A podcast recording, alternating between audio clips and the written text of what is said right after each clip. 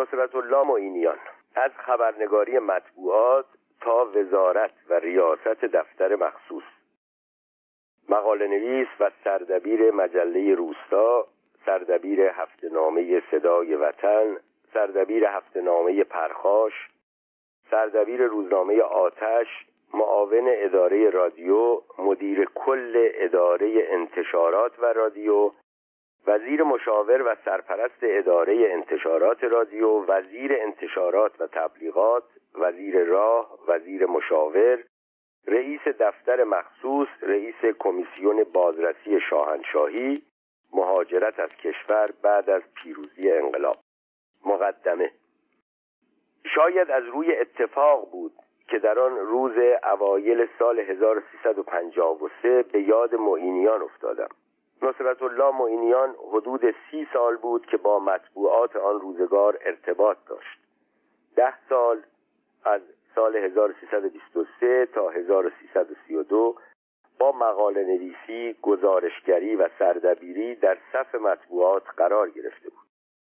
حدود بیست سال، از بیست و هشتم مرداد هزار و سیصد و سی و دو تا اواخر دهه چهل، با برگزیده شدن به مقام معاونت اداره انتشارات و رادیو به عنوان پاداش فعالیت‌هایش علیه دکتر مصدق و جبهه ملی در روزنامه آتش و بعداً به عنوان معاون نخست وزیر و وزیر مسئول در امور مطبوعات در صف مقابل مطبوعات قرار داشت. آن هم آن زمان هم که به عنوان رئیس دفتر مخصوص شاه انتخاب شده بود و از آن بالا مطبوعات را نظاره می‌کرد، از نظر دستگاه همچنان به عنوان کارشناس شماره یک امور مطبوعاتی ایران شناخته می‌شد. با این حساب بعد از حدود سی سال سر و کار داشتن با مطبوعات میشد گفت معینیان همه روزنامه‌ها و روزنامه‌نویس‌های آن دوران کشور را می‌شناخت. آن هم نه آنچنان که می‌نمودند، بلکه آنچنان که بودند. به این ترتیب معینیان با من به عنوان یک روزنامه نگار آشنایی دیرین داشت. او بیست و یک سال بود مرا میشناخت و من بیست سال بود او را میشناختم. از هجدهم مرداد سال هزار و سیصد و سی و دو اسم من به عنوان مدیر و سردبیر مجله سپید و سیاه نو در پشت جلد هزاران نسخه مجله با حروف درشت چاپ شده بود. همه روزنامه نویسان از آن آگاه بودند. معینیان از اواخر سال هزار و سیصد و سی و یک به عنوان سردبیر روزنامه آتش به مبارزه با دولت دکتر مصدق مشغول بود. چون نامش در هیچ جای روزنامه نوشته نمیشد، فقط معدودی از نزدیکانش میدانستند معینیان سردبیری این روزنامه را به عهده دارد.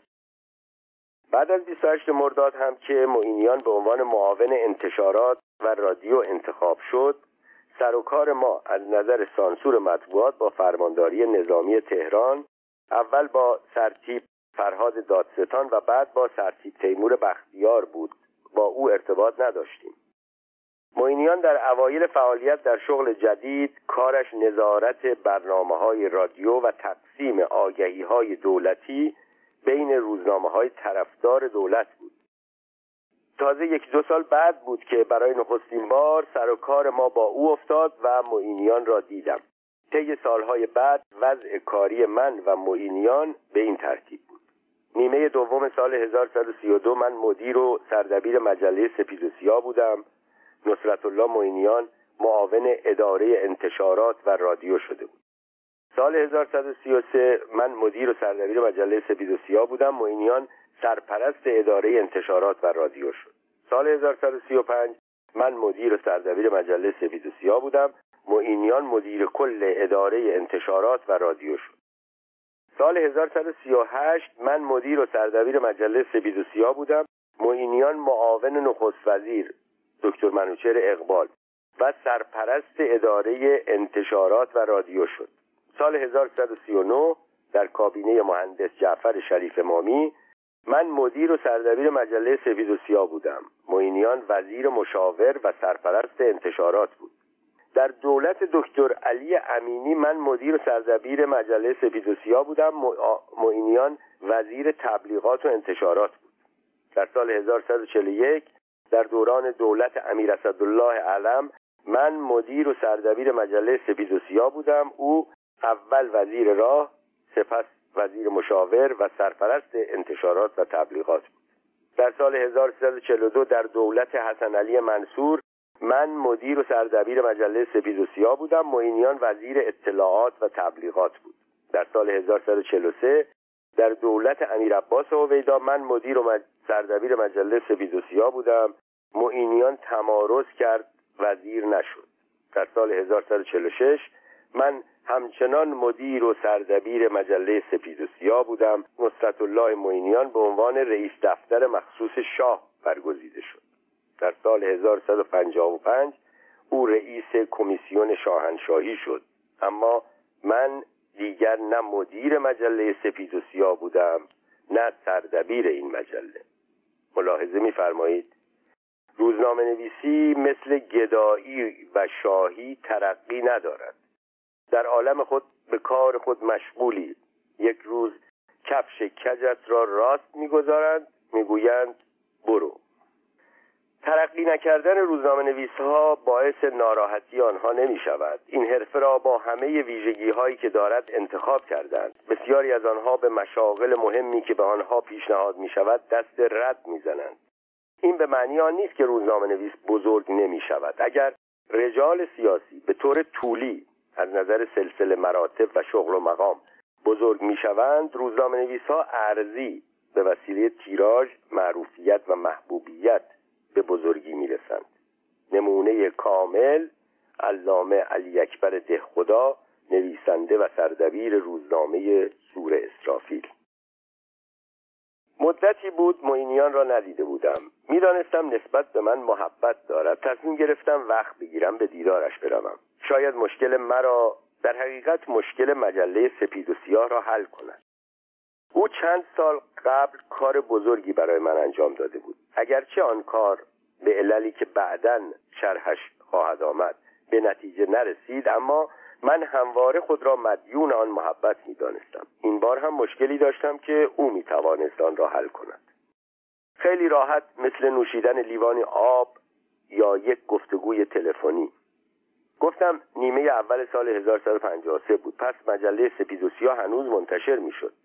هنوز در اتاق وزیرها و رجال سیاسی کشور به روی من باز بود. منشیها که در مقابل ناآشناها و معزول شده ها و مغلوب شده ها به صورت سدی تسخیر ناپذیر جبهه می گرفتند، هنوز وقتی تلفن می کردم فوری ارتباط را با شخص جناب وزیر یا شخصیت منیع دیگر برقرار می کردند. به دفتر معینیان تلفن کردم. حسین کاظمزاده رئیس دفترش گوشی را برداشت. خودم را معرفی کردم. با خوشحالی و فروتنی که از خصوصیات ذاتیش بود با من سلام و تعارف کرد. او از روزنامه نویس‌های زمان گذشته بود. معینیان او را کشف کرد و با خود به دربار برد. خلق شده بود برای آنکه رئیس دفتر شخصی مانند معینیان بشود. گفتم لطفاً وقتی تعیین کنید با آقای معینیان ملاقات کنم.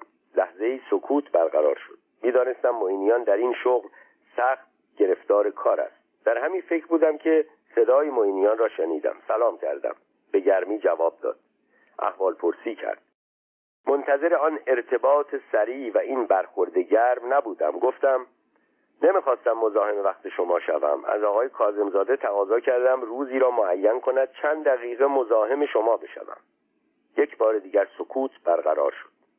وقتی خاموشی چند لحظه به طول انجامید نتوانستم پیش خود علتی برای آن پیدا کنم.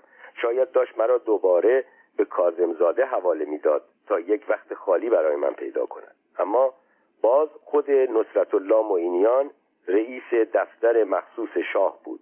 برای صبح روز بعد وقت ملاقات تعیین کرد.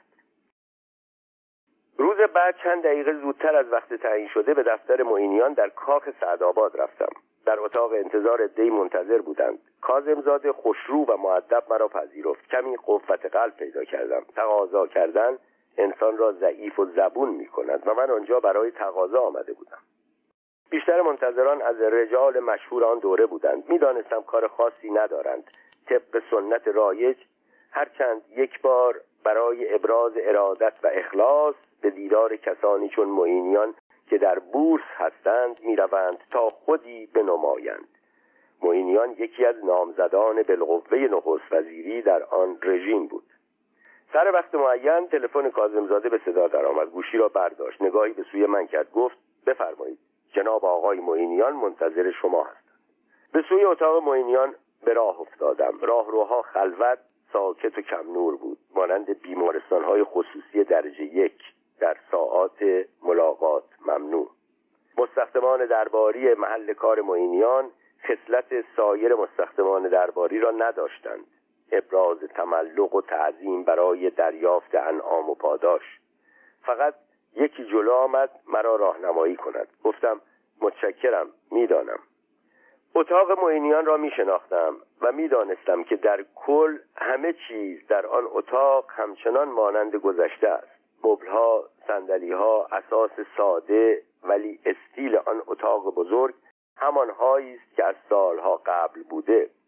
در سایر قسمت‌های اداری کاخ دکوراسیون‌ها مرتب تغییر داده می‌شد، اما معینیان زیر بار این تغییرات نمی‌رفت و معینیان با همان چهره خاصش که هیچ احساس و هیجانی از آن خوانده نمی‌شد، در انتظار ورود من پشت میز تحریرش ایستاده است.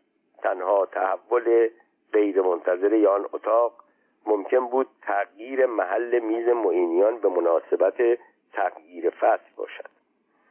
معینیان تقریبا از همه به هنگام ورودشان ایستاده استقبال میکرد. همانند سایر رجال پشت میزش نمینشست تا وقتی کسی که وقت ملاقات دارد وارد اتاق شد به نسبت شأن و مقامش نیمخیز یا تمام خیز تعارف کند. من مدتها درباره این رفتار او فکر کردم. سرانجام با توجه به خصوصیت معینیان به نتیجه رسیدم. وقتی کسی وارد اتاق معینیان میشد و او را ایستاده میدید، امری طبیعی بود. او در مقابل تازه وارد تواضع نکرده بود، بدون آنکه بیادبی کرده باشد. اما اگر در جایش نشسته بود و با آمدن تازه واردی از جا برمیخواست، عمل او یک نوع تواضع محسوب میشد. شاید تصور کنید معینیان این کار را به خاطر تکبر ذاتی انجام میداد. ابداً اینطور نبود. معینیان فردی به غایت متواضع بود، اما او معتقد بود در این مقام در وجودش دو نصرتالله معینیان در فعالیت است. یکی نصرتالله معینیان بدون در نظر گرفتن شغل که می توانست تا بی نهایت فروتن باشد، دیگری نصرتالله معینیان رئیس دفتر مخصوص شاه که می اندیشد اجازه ندارد، یعنی حق ندارد در برابر افراد عادی تواضع کند. نصرتالله معینیان در پشت میزش در دفتر مخصوص شاهنشاه آریامر این یکی بود و در سایر اوقات آن یکی. طی چند قدم مسافت از در اتاق تا میز تحریر معینیان به سلام و احوالپرسی تشریفاتی سپری شد. کلماتی با صدای آرام از دهان معینیان خارج می‌شد. من هم متقابلا آهسته به او جواب می‌دادم. وقتی به میز او رسیدم، دستش را به سویم دراز کرد. نرم، گوشتالو و سفید بود. پوست صورت، شفافیت گونه ها و چشم های پرنور او هم خبر از سلامت جسم و زندگانی سالم او میداد. در برابر ادای احترام من لبخند محوی لبهایش را از هم گشود. معینیان تلخ نبود، ذاتاً خوشرو بود، اما بسیار کم لبخند میزد. به یاد ندارم طی بیست سال آشنایی خنده‌اش را جز یکی دو بار دیده باشم. صدای خنده او را هرگز نشنیدم. تعارف کرد. در صندلی راحتی مقابل میزش که مخصوص مهمانان و مراجعان بود نشستم. دکمه‌های کتش را که حتما قبل از ورود من به اتاق و هنگام برخاستن از روی صندلی بسته بود تا حالت جدی‌تری پیدا کند باز کرد. روی صندلی نشست. چشم‌های قهوه‌ای رنگ و پرمهرش را به من دوخت تا برایش شرح دهم چطور شد که بعد از مدتی یاد او کردم. معینیان قامتی بلندتر از متوسط داشت، اندامش هم کمی تنومندتر از متوسط بود، اما آنچه که در او به چشم می‌خورد صورت صاف و شفاف او بود که به گونه جوانان نوبالغ بیشتر شبیه بود تا رجال سالدار. چنان آرام و مشتاقانه به من نگاه می‌کرد که یک باره وحشتی که از آمدن به دفتر مخصوص در من به وجود آمده بود از میان رفت. من که می ترسیدم نتوانم سخنانم را همانطور که در ذهنم طبقه بندی کرده بودم بیان کنم، تصمیم گرفتم با استفاده از فرصت همه مشکلات مطبوعات و خودم را بیان نکنم و تا هر چه در دل دارم نگویم و به نتیجه نرسم از نزد این موجود که چنین با مهربانی به من خیره شده بیرون نروم. با اعتماد به نفسی که معمولاً در چنین ملاقات‌هایی آن هم در چنان شرایطی کمتر پیدا می‌کردم، پرسیدم آقای معینیان، شما مرا می‌شناسید؟ برای نخستین بار در آن روز لبخند محوی که بر لب‌هایش نشسته بود آشکار شد و با ادامه لبخند و با صدای ملایم‌تر گفت البته که شما را می‌شناسم، خوب هم می‌شناسم. بعد به طور غیرمنتظره‌ای سوال کردم به نظر شما من چه جور آدمی هستم؟ کلاهبردار، زد و بند چی، کسی که روزنامه‌نویسی می‌کند تا به پول و مقام برسد؟ یا لبخندش که باز محو شده بود بار دیگر آشکار شد، اما سکوت کرد. شاید فکر می‌کرد پاسخ مرا از قبل با تعیین وقت ملاقات سریع با پذیرفتن بدون تأخیر و دو لبخند محو که به رویم زده داده است. من هم انتظار جواب از سوی او را نداشتم، می‌خواستم حرف‌های خودم را بزنم. گفتم معذرت میخواهم وقت شما را میگیرم، اتاق انتظار شما پر از جمعیتی از رجال است، اما آنها یا کار خاصی ندارند یا کارشان شخصی است. کار من مربوط به یک قشر مؤثر از اجتماع است و البته مربوط به خودم هم. امروز میخواهم همه ی حرفایم را بزنم چون ممکن است دیگر هرگز مزاحم شما نشوم. گفت نه بفرمایید، هر چه میخواهید بگویید. گفتم مطبوعات ما از آن زمان که شما در آن کار می‌کردید، حتی از زمانی که شما بر آن ریاست می‌کردید فرق کرده است. بحران شدیدی از نظر کیفیت و کمیت مطبوعات را تهدید می‌کند. شما که غریبه نیستید، از همه چیز هم اطلاع دارید. از یک سو به ما می‌گویند درباره مسائل سیاسی، انتقادی، دانشگاهی، انتخابات، سیاست خارجی، پیمان‌های نفتی، مسائل روز و و چیزی ننویسید. از سوی دیگر وقتی ناچار به بازمانده مجاز مطالب می‌پردازیم به ما لقب رنگین نامه و نشریات مبتذل می‌دهند و ادعا می‌کنند که بود و نبودمان تأثیری به حال مملکت ندارد. آنها شاید ندانند ولی شما به یاد دارید که مطبوعات آزاد در این مملکت دولت می‌بردند و دولت می‌آوردند.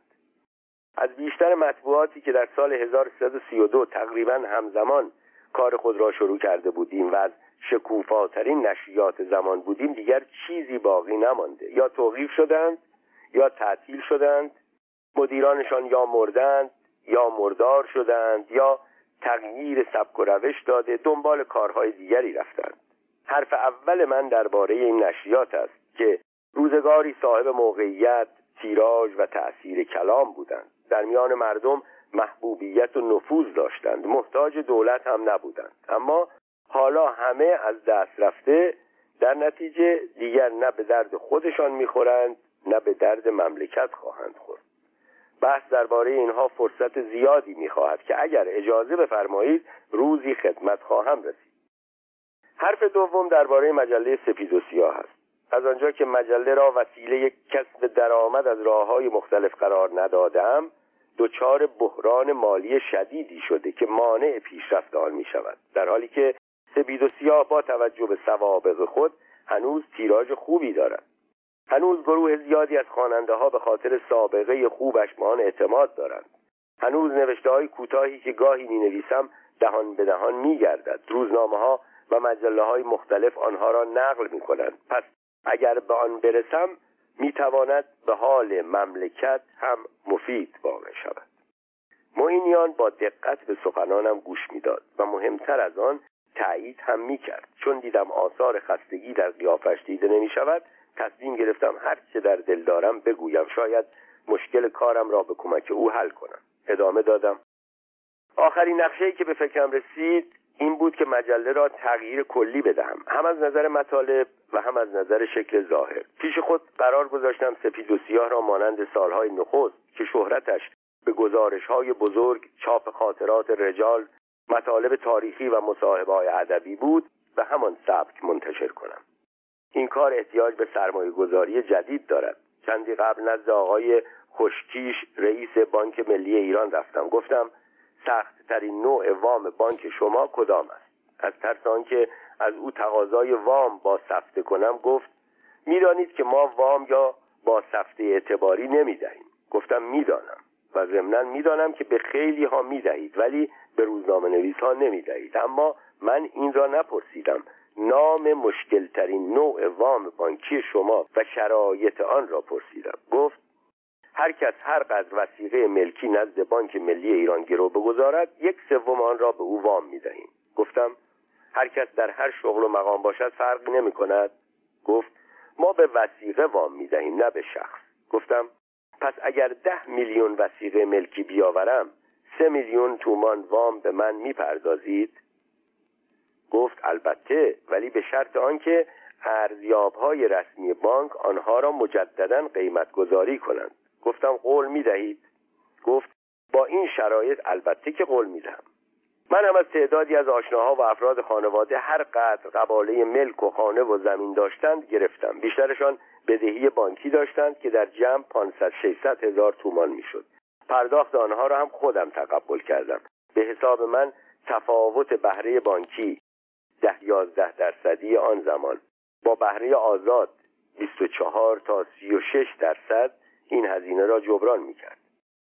ارزیاب‌های بانک که خود آقای خوشکیش انتخاب کرده بود همه را ارزیابی کردند. هفته قبل که نزد آقای خوشکیش رفتم گفت خودم در جریان کار شما هستم، هیچ اشکال ندارد، تا هفته آینده چک شما امضا خواهد شد، یعنی همین هفته. معینیان همچنان با حوصله به حرفهای من گوش میداد. من هم چندین بار طی سخنان خود تأکید کرده بودم که کار من اشکال قانونی ندارد، واقعا هم نداشت، اما دلم میخواهد کار زودتر انجام بگیرد.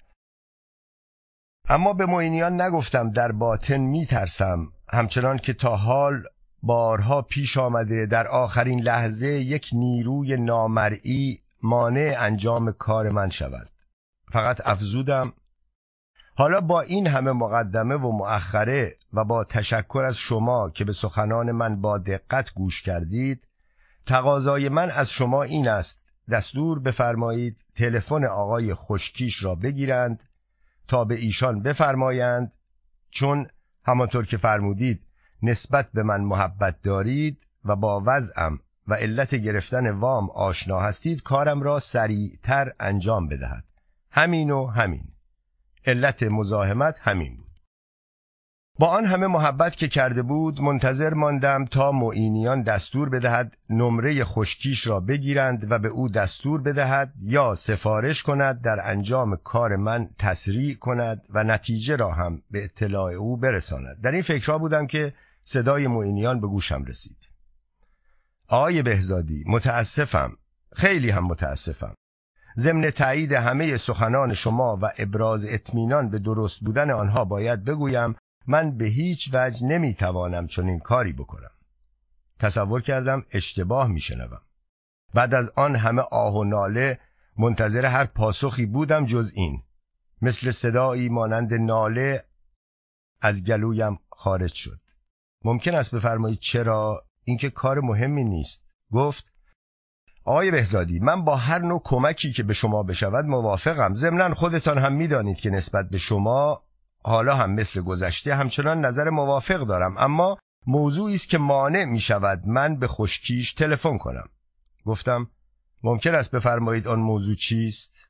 صدای معینیان نشان میداد که صادقانه سخن میگوید. گفت همانطور که گفتم من شخصا مخالفتی با کمک به شما و مجله سپید و سیاه ندارم، اما اگر من درباره شما به آقای خوشکیش تلفن کنم ایشان ممکن است تصور کنند چیزی که میگویم نظر اعلی حضرت است و چون اعلی حضرت در این باره چیزی نفرمودند من به خودم اجازه نمیدهم چیزی بگویم که کسی تصور کند اعلی حضرت فرمودند در حالی که اعلی حضرت در آن باره چیزی نفرمودند. خیالم راحت شد. گفتم این که مشکلی نیست، شما با آقای خوشکیش تلفن بفرمایید و این را هم اضافه کنید که این نظر اعلیحضرت نیست بلکه نظر شخصی شماست و به خاطر آشنایی دیرین و علاقه‌ای که نسبت به من دارید تلفن فرموده اید. اما مثل آنکه این نظری نبود که معینیان را راضی کند گفت حرف شما از نظر شما صحیح است، ولی باید بدانید موقعیت شخصی من به عنوان نصرتالله معینیان به هیچ وجه از موقعیت شخص من به عنوان رئیس دفتر مخصوص اعلی حضرت همایون شاهنشاه آریامه جدا نیست. وقتی من به آقای خوشکیش تلفن کنم، او بلافاصله معینیان رئیس دفتر مخصوص به ذهنش میرسد و تصور میکند من حتما چیزی را میگویم که مورد نظر اعلی حضرت است، در حالی که در اصل ممکن است این موضوع نظر اعلی حضرت نباشد. هرگز در عمرم اینقدر درباره موضوعی پافشاری نکرده بودم. میدانستم اگر آن روز موفق نشوم هرگز مشکلم در این زمینه حل نخواهد شد. گفتم در این صورت می توانم از شما یک تقاضا بکنم؟ با مهربانی گفت البته البته. گفتم شما هر روز حضور اعلی حضرت می روید و جریانات روز را به عرض می رسانید. از جمله اینها یکی هم ارائه مطبوعات کشور است. ممکن است وقتی که مجله سپید و سیاه را حضورشان می برید به عرض برسانید که من از شما چنین تقاضایی کردم. اگر مخالف بودند که هیچ، اما اگر مخالفت نفرمودند به خوشکیش تلفن کنید. مثل آن که سخن کفرآمیزی از دهانم خارج شده باشد، یک دفعه گفت یعنی میگویید من از اعلیحضرت سوال کنم؟ مگر چنین چیزی ممکن است؟ ما هرگز از اعلیحضرت درباره چیزی سوال نمی کنیم و چیزی را هم به ایشان القا نمی کنیم. ایشان هر وقت اراده فرمودند چیزی بپرسند از ما سوال می کنند، ما جواب می دهیم. باز هم نشد. با این وضع فهمیدم که دیگر مشکل من حل نمی شود. اما همینقدر که معینیان با آن همه ارباب رجوع این همه وقت صرف گوش کردن به سخنان من کرده بود، از او تشکر کردم و با دستهایی که به کفشهایم می رسید از اتاق او خارج شدم. اطمینان دارم معینیان متاسف بود که چنین جواب ردی به من داده. پیشبینی من در مورد خوشکیش درست بود. روز بعد هم که بدون اشاره به ملاقات با معینیان به او تلفن کردم، با خوشرویی گفت کار شما تمام است، فقط امضاهای چک شما مانده. دو سه روز دیگر بیایید چک را بگیرید. اما وقتی رفتم جوابش کوتاه بود. متاسفانه نمیتوانم با پرداخت وام به شما موافقت کنم. دیگر جای آن نبود که وعده و قول مردانه‌اش را به یادش بیاورم. چندی بعد هم مجله سپید و سیاه توقیف شد. آن روز ممکن بود معینیان با یک تلفن مشکل مرا حل کند، چون اگر او از من حمایت می‌کرد کار صدور چک همان روز تمام می‌شد. اما اطمینان دارم تا آخر عمر به خاطر آنکه توصیه‌ای کرده بود که ممکن بود نظر اعلی حضرت نبوده باشد، خودش را نمی بخشید. ویژگی های اخلاقی معینیان. برای آشنایی بیشتر با اخلاق، روش و منش نصرتالله معینیان بد نیست نمونه هایی از طرز فکر و طرز کار او را در دوران شهرت و معروفیتش بنویسم. شاه وقتی شنید نصرتالله معینیان خانه ندارد، پول قابل توجهی به او داد تا خانه بخرد.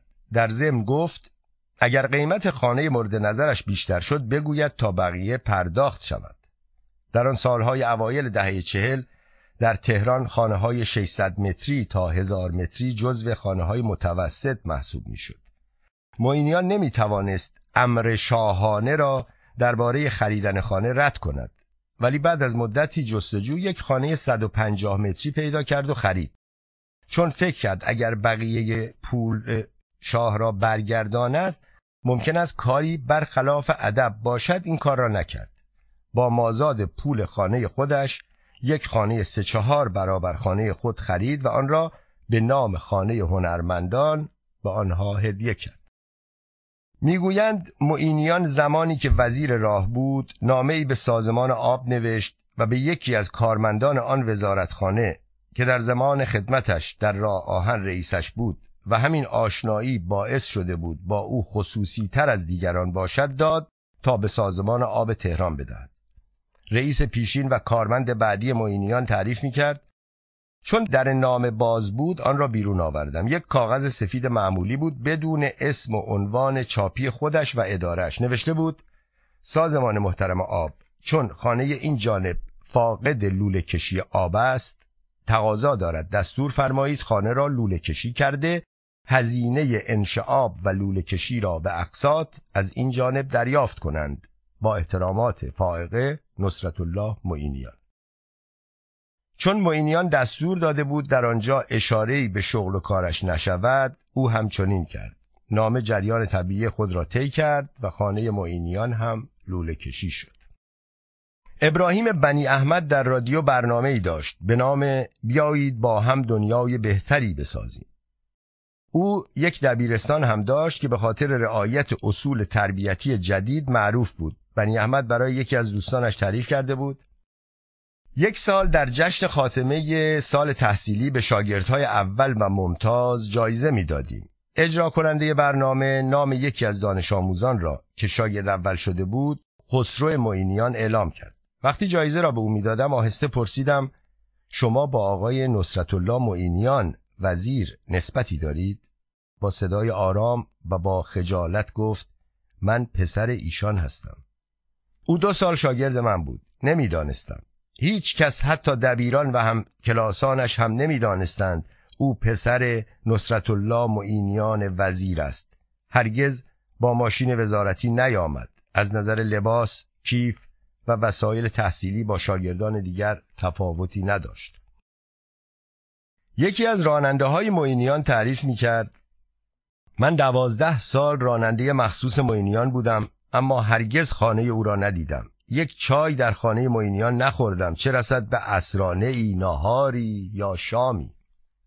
بعد گفت: معینیان دستور داده بود هر روز صبح درست سر ساعت هفت مقابل در خانه او باشم، اما هرگز اتفاق نیفتاد وقتی به خانه او می رسیدم فرصت پیدا کنم زنگ در را به صدا در بیاورم، چه رسد به آنکه به درون خانه بروم. همین که صدای ترمز اتومبیل بلند می شد، معینیان چنان که گویی از مدتی قبل پشت در منتظر من ایستاده در خانه را باز می کرد. با کیف مخصوص خودش بیرون می آمد، بلافاصله سوار اتومبیل می شد و دستور حرکت می داد. همین راننده تعریف می کرد: یک روز معینیان به من گفت روز بعد قصد دارد برای کاری با اتومبیل به شیراز برود.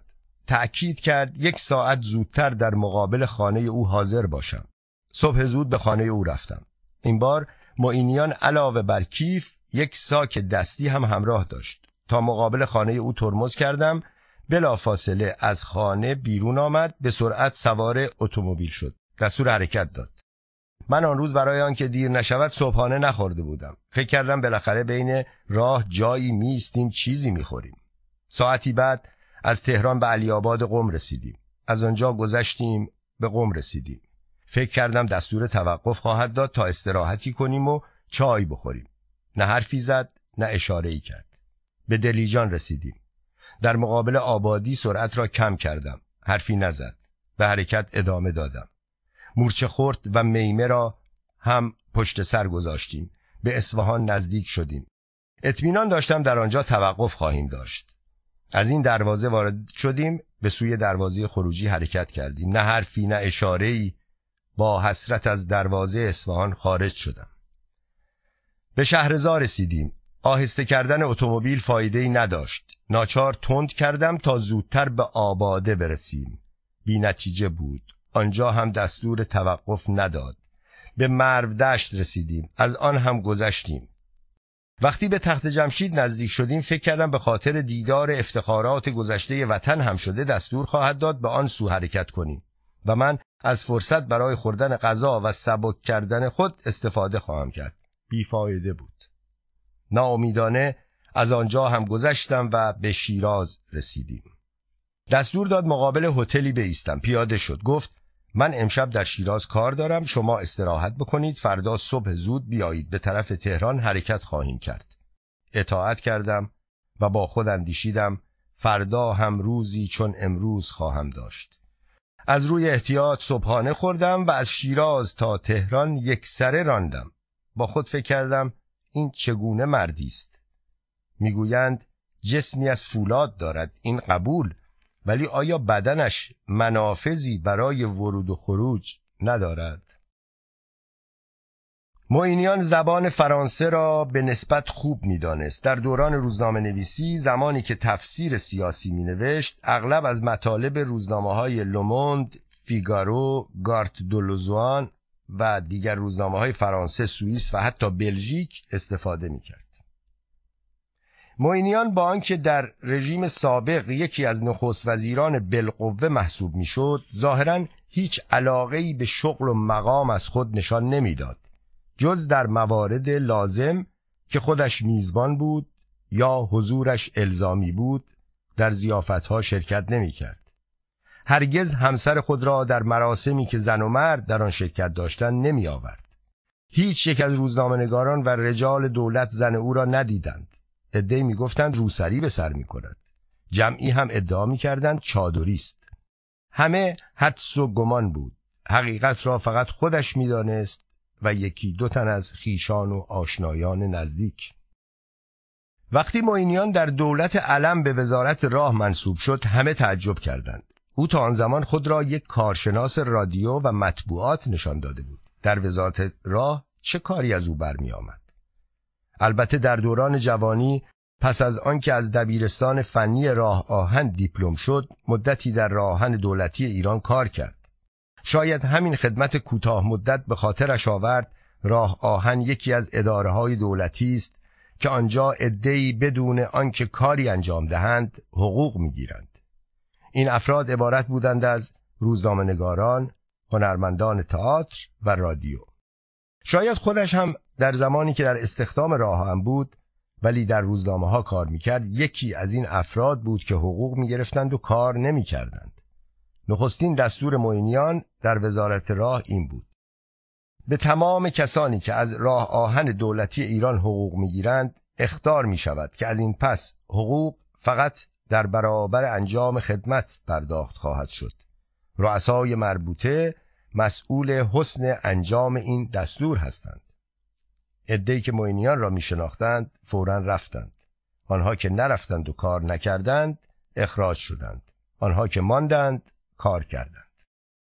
از ایام قدیم در وزارت راه رسم بود در مسیر جاده‌های شوسه عده‌ای از کارگران در دو طرف جاده می ایستادند. به محض آنکه از دور اتومبیلی ظاهر میشد، مقداری از خاکی را که در اطراف جاده‌های خاکی کپه شده بود در چاله چوله‌های جاده می‌ریختند. این کارگران عملاً کار زیادی انجام نمی‌دادند، ولی بدتر از آن کار بعضی از رؤسای اداره راهسازی بود که تعداد کارگران را چند برابر صورت می‌دادند. دستمزد افراد اضافی را برادرانه بین مسئولین تقسیم می‌کردند. در مورد خاک و خرده سنگ‌ها هم وضع چنین بود. چون شمارش کارگران و کپه‌های خاک و سنگریزه در مسیرهای طولانی جاده مشکل بود، آنها با خیال راحت به کار خود ادامه می‌دادند. معینیان وقتی وزیر راه شد، یکی از کارهایش این بود که صبح سحر سوار اتومبیل میشد. هر روز بیخبر از یک مسیر حرکت میکرد. تعداد کارگران و کپه‌های خاک و سنگ را یکی یکی میشمرد و با صورت مسئولان راه مطابقت میکرد. نتیجه معلوم بود: مؤاخذه، انتظار خدمت، اخراج. بستگی به کسرت سوء استفاده سوء استفاده چیها داشت. معروف است در راه تهران زنجان او بیست و هفت کارگر شمارش کرد. اسناد حسابداری سیصد نفر را صورت داده بود. کپه‌های سنگریزه به حساب او کمتر از سه کامیون بود. ده کامیون حساب کرده بودند. در بندرعباس دویست نفر کار می‌کردند. هفتصد کارگر صورت داده شده بود. وقتی معینیان از وزارت راه رفت، کارمندان آن وزارتخانه نفس راحتی کشیدند. اما کارمندان انتشارات و تبلیغات که معینیان بعد از استعفای جهانگیر تفضلی بار دیگر به عنوان وزیر مشاور و سرپرست انتشارات و تبلیغات به آنجا رفت، دچار تنگی نفس شدند. شرح زندگانی نصرتالله معینیان. نصرتالله معینیان در سال هزار و سیصد و سه خورشیدی در اصفهان چشم به جهان گشود. شش سال دوره دبستان را در اصفهان خواند. دبیرستان را در تهران در مدرسه صنعتی راه آهن که به منظور تربیت تکنیسیان برای کار در راهآهن سراسری ایران تأسیس شده بود به پایان رساند. بعد از گرفتن دیپلم در راهآهن دولتی ایران به کار مشغول شد. این ایام مقارن بود با حوادث سوم شهریور ماه هزار و سیصد و بیست و اشغال کشور به وسیله شوروی و انگلیس و تحولات ناشی از آن. معینیان هفده ساله مانند بیشتر جوانهای آن روزگار به سیاست و روزنامه‌نگاری علاقمند شد. ظاهراً موفقیت او در این زمینه بد نبود، چون سه سال بعد در سال هزار و سیصد و بیست و سه خوانندگان هفته‌نامه روستا با نام نصرتالله معینیان به عنوان سردبیر این نشریه آشنا شدند. روستا یک هفته‌نامه کشاورزی سیاسی بود با عنوان ارگان کانون فنی کشاورزان، کانونی که در جایی به ثبت نرسید. بعدها هم اسمی از آن شنیده نشد. بعد از شهریور بیست در ایران از این جمعیت‌ها، انجمن‌ها، کانون‌ها، سندیکاها و حزب‌ها فراوان تأسیس می‌شد. صاحب امتیاز و مدیر این هفته‌نامه سید مصطفی شاه علایی بود، یک مهندس کشاورزی که اگر در مدیریت روزنامه تشکیل کانون سیاسی و انتخاب سردبیر تیراژ بیار موفقیت به دست نیاورد، این هفته‌نامه فقط یک سال منتشر شد، آن هم اغلب به جای روزنامه‌های دیگر. در عوض در نوشتن کتاب و رسالات فنی و کشاورزی مردی موفق بود، چون به نوشته کتاب چهره مطبوعات معاصر تا سال هزار و سیصد و پنجاه و یک خورشیدی تعداد تألیفات او به پانزده جلد کتاب و رساله رسیده بود. برای آنکه از تمایلات سیاسی این هفته‌نامه به ویژه سردبیر آن نصرتالله معینیان آشنا شویم، بد نیست بدانیم که روستا چندین بار به جای روزنامه رعد امروز ارگان حزب اراده ملی سید ضیاءالدین طباطبایی به صاحب امتیازی مظفر فیروز، هفته‌نامه صدای وطن به صاحب امتیازی سید علی بشارت و ارگان حزب وطن از طرفداران آقا سید ضیاءالدین طباطبایی و هفته‌نامه نهضت از نشریات دست راستی آن زمان منتشر شد. بعد از تعطیل روستا، معینیان کار مطبوعاتی را به عنوان نویسنده و بعد سردبیر در هفته‌نامه سیاسی صدای وطن که اول در اصفهان و بعد در تهران منتشر میشد ادامه داد و همزمان در روزنامه پرخاش که صاحب امتیاز و مدیر آن نخست دکتر حسن انواری، سپس احمد انواری و همشهری‌های دیگر او بودند، به طور منظم به مقاله نویسی و نوشتن تفسیر سیاسی پرداخت. هفته‌نامه پرخاش که از تیر ماه سال هزار و سیصد و بیست و پنج تا بیست و هشت مرداد سال هزار و سیصد و سی و دو منتشر می‌شد، از روزنامه‌های تندرو وابسته به جبهه ملی، از طرفداران دکتر مصدق و از مخالفان سپهبد رزمآرا نخست وزیر وقت بود. معینیان در این روزنامه مدتی بینام، به سپس با نام مستعار شهرآزاد، آنگاه آشکارتر و با اسم نون میم شهرآزاد به نوشتن تفسیر سیاسی می پرداخت. طی سالهای بیست و هفت تا سی و یک فقط مدتی کوتاه به علت مسافرت یا به نوشته آن روزنامه به سبب استراحت نوشته های او در پرخاش قطع می شد. روزنامه پرخاش در آن سالها بارها عکس و کاریکاتور نصرتالله معینیان را گاهی بی سبیل، گاهی با سبیل هیتلری به عنوان یک همکار با ارزش که علاوه بر نوشتن تفسیرهای سیاسی در غیاب مدیر احمد انواری سرمقاله های تند و تیز پرخاش را هم می نویسد چاپ کرد. به موجب این نوشته ها مقاله های دیگری از معینیان از مدتها قبل در جراید مختلف تهران چاپ می شده است. این روزنامه معینیان را مردی منظم و کم حرف معرفی می کرد. هرچه باشد همشهری از همشهری تعریف می کند. اوایل مهر ماه هزار و سیصد و سی و یک نصرتالله معینیان به اتفاق یک هیئت مطبوعاتی به دعوت وزارت امور خارجه انگلستان عازم آن کشور شد. دیگر همسفران عبارت بودند از لطف الله ترقی مدیر مجله ترقی، مهندس عبدالله والا مدیر داخلی تهران مصور، مجید دوامی سردبیر اطلاعات، بهرام بوشهریپور سردبیر طلوع، معینیان قبل از این سفر در مقاله‌ای که با اسم او منتشر شد در شماره دو مهر ماه هزار و سیصد و سی و یک هفته‌نامه پرخاش چنین نوشت: ما در این سفر اشتباهات سیاسی انگلستان را در ایران به رجال و مطبوعات و ملت انگلیس گوشزد خواهیم کرد. ما به انگلستان می رویم تا به رجال و محافل ملی و مطبوعاتی و سیاسی آن مملکت و مؤثرترین آن قوم بگوییم که درباره ایران و معامله با ایران دچار یک اشتباه بزرگ و جبران ناپذیری شدند، اشتباهی که اگر ادامه پیدا کند، اگر برای تعقیب آن پافشاری شود، دنیا را با یک فاجعه عظیم مواجه خواهد ساخت. نگارنده به اتفاق یک هیئت مطبوعاتی مرکب از روزنامه‌نگاران ایران در روزهایی به انگلستان می رویم که روابط سیاسی ما با آن کشور به مرحله فوق‌العاده حساسی رسیده است.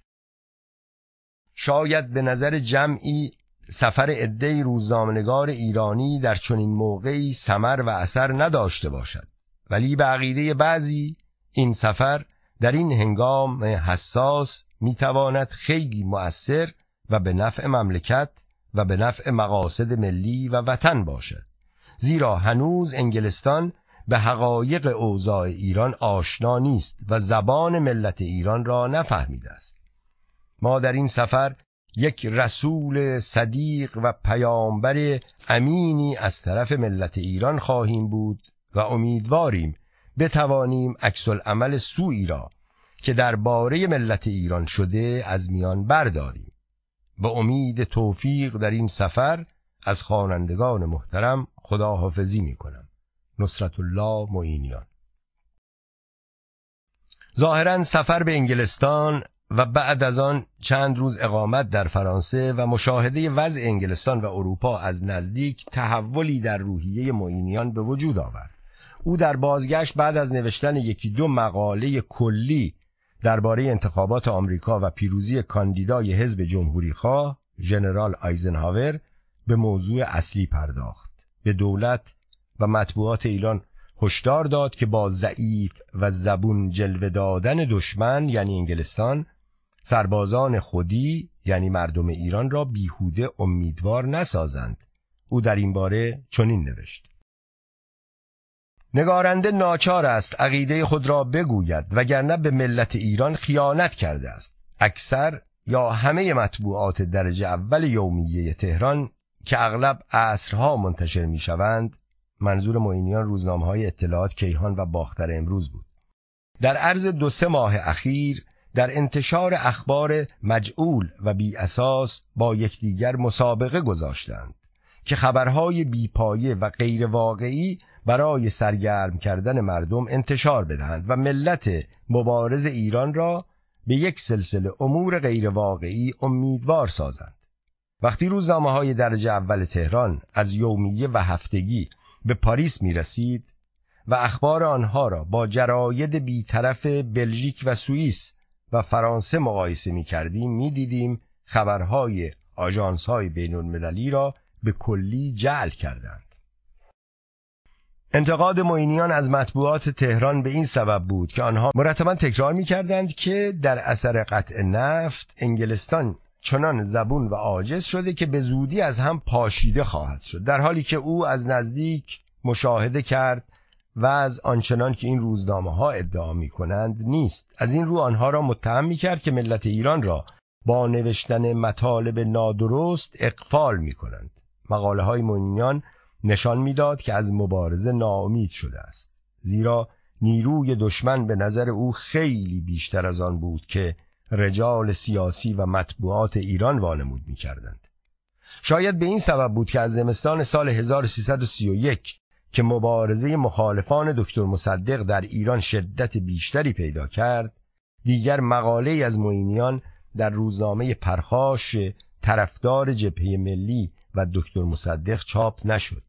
این روزنامه تا روزهای بیست و پنج مرداد سی و دو مطلبی علیه شاه چاپ نمی کرد. فقط در شماره آخر به شاه شدیداً حمله کرد که بعد از بیست و هشت مرداد توقیف شد. معینیان از اواخر سال سی و یک از پرخاش به روزنامه آتش رفت. به عنوان سردبیر در این روزنامه که از مخالفان سرسخت دکتر مصدق بود مشغول کار شد و همانطور که او احتمال داد دشمن موفق شد و او هم بعد از بیست و هشتم مرداد هزار و سیصد و سی و دو پاداش خود را گرفت. نصرتالله معینیان در رادیو. معینیان روز چهارشنبه بیست و هشتم مرداد آخرین شماره روزنامه آتش را علیه دکتر مصدق منتشر کرد. از روز پنجشنبه بیست و نهم مرداد هزار و سیصد و سی و دو از پشت میز سردبیری روزنامه آتش یک راست به اتاق مخصوص معاون کل انتشارات و رادیو رفت، چون کار تسویه و سانسور مطبوعات به فرمانداری نظامی تهران واگذار شده بود و روزنامه‌های طرفدار شاه و زاهدی هم خود یک تازه میدان بودند. برای معینیان فقط اداره رادیو باقی ماند. او هم تمام نیروی خود را صرف کار در رادیو کرد. نخستین هدف دولت سپهبد زاهدی بعد از بیست و هشتم مرداد غیر سیاسی کردن رسانه‌های گروهی آن زمان بود. قبل از بیست و هشتم مرداد به سبب آزادی‌های بعد از شهریور بیست، به ویژه آزادی بی حد و حصر دوران نخست وزیری دکتر مصدق، نود و پنج درصد روزنامه‌ها و مجله‌های ایران سیاسی بودند. در رادیو هم شاید بتوان گفت نود درصد برنامه‌ها سیاسی بود. در آن هنگام که هنوز در ایران تلویزیون به کار نیفتاده بود، حربه بزرگ دولت برای به حرکت درآوردن مردم رادیو بود. به جز روزهای جمعه و تعطیل که ساعاتی به برنامه‌های تفریحی اختصاص داده می‌شد و به جز یکی دو ساعت شبها که به موسیقی و برنامه‌های متنوع اختصاص داشت، در بقیه ساعات رادیو اقدام به پخش سخنرانی‌های سیاسی، خواندن مقالات روزنامه‌ها و اعلام دریافت تومارهای پشتیبانی مردم سراسر کشور از دولت و قرائت تومارها می‌کرد. و اکنون معینیان بعد از ده سال تجربه مطبوعاتی وظیفه خود می‌دانست رادیو را که گسترده‌ترین رسانه آن زمان بود به راهی دیگر بکشاند. وقتی معینیان قدرت را در رادیو به دست آورد، وضع این اداره از هر نظر در هم بر هم شده بود.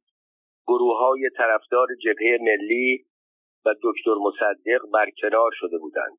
کارکنان جدید هنوز به کار خود تسلط پیدا نکرده بودند. قسمت‌های سیاسی رادیو منحل شده بود، بیان که برنامه‌های مناسبی جایگزین آنها شده باشد.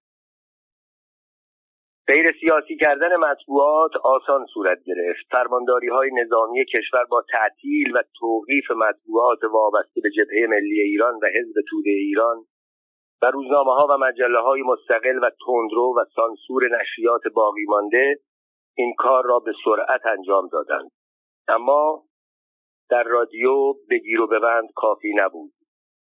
دولت بودجه هنگفتی در اختیار رادیو گذاشت، اما اجرای برنامه‌های متنوع و هنری به جای برنامه‌های سیاسی به اجرا کننده، گوینده، خواننده و نوازنده نیاز داشت. در آن زمان چنین افرادی در ایران کم بودند. در آن سالها برنامه‌های رادیو به طور زنده پخش می‌شد. مجریان برنامه‌ها با استفاده از آزادی موجود اغلب در ساعت معین سر کار حاضر نمی‌شدند. برنامه‌ها را مطالعه یا حفظ نمی‌کردند. به تمرین برنامه‌ها توجه نداشتند. به اصطلاح رادیوچی‌های آن زمان، توپق زدن در میان گویندگان برنامه‌های مختلف، حتی گویندگان خبر، رواج داشت. گاهی هم بدون توجه به اهمیت کار خود وسط یک برنامه جدی دچار خنده می شدند و بی‌اعتنا به اهمیت موضوع مدتی به خندیدن ادامه می دادند.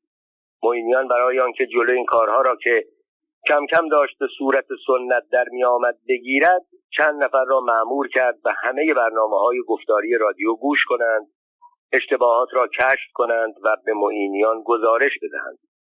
او هم به حسابداری دستور می داد بابت هر توپق پنج تومان و درباره هر اشتباه یا خطا به نسبت کوچکی و بزرگی آن مبلغی از حقوق گوینده ها کم کند.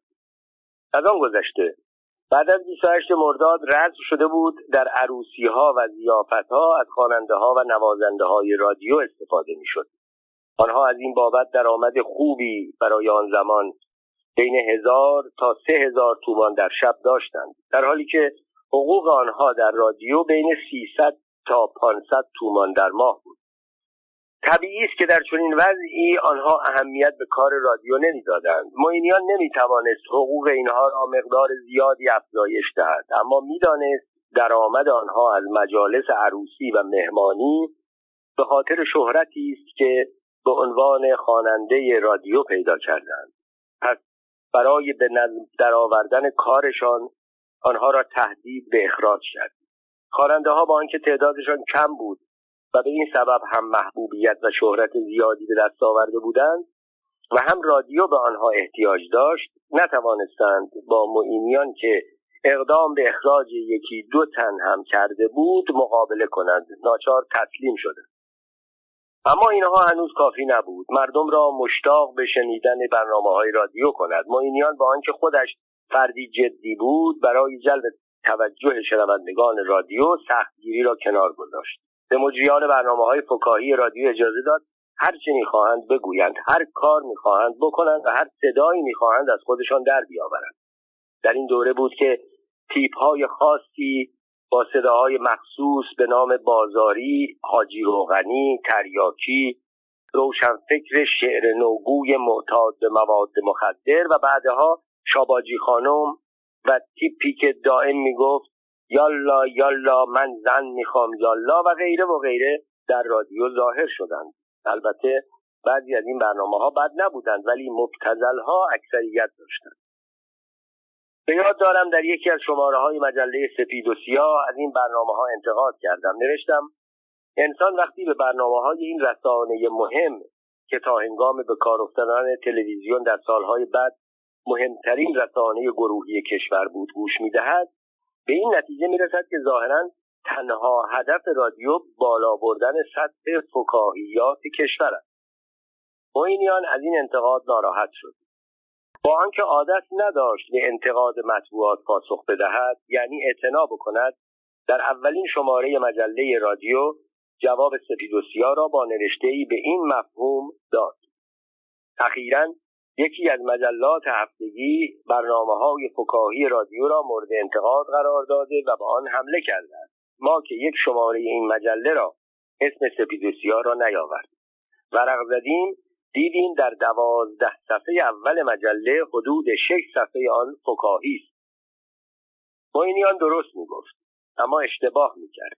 درست می‌گفت چون بعد از آن که سانسور مانع نوشتن مسائل سیاسی و انتقادی به طور جدی شد، ما پس از چهار پنج صفحه جدی اوایل مجله، یعنی اخبار کشور، اخبار جهان، تفسیر اخبار جهان و تفسیر وقایع جهان و اخبار مجلس که در سالهای اول بعد از بیست و هشت مرداد هنوز دارای اهمیت بود، صفحاتی به نام رنگ وارنگ، از اینجا و آنجا، تک مضراب و در حاشیه زندگی رجال و غیره داشتیم که بهترین طنزنویسان کشور آنها را اداره می‌کردند و در آنها گزنده‌ترین انتقادها را به صورت طنز به شعر و به نثر چاپ می‌کردیم.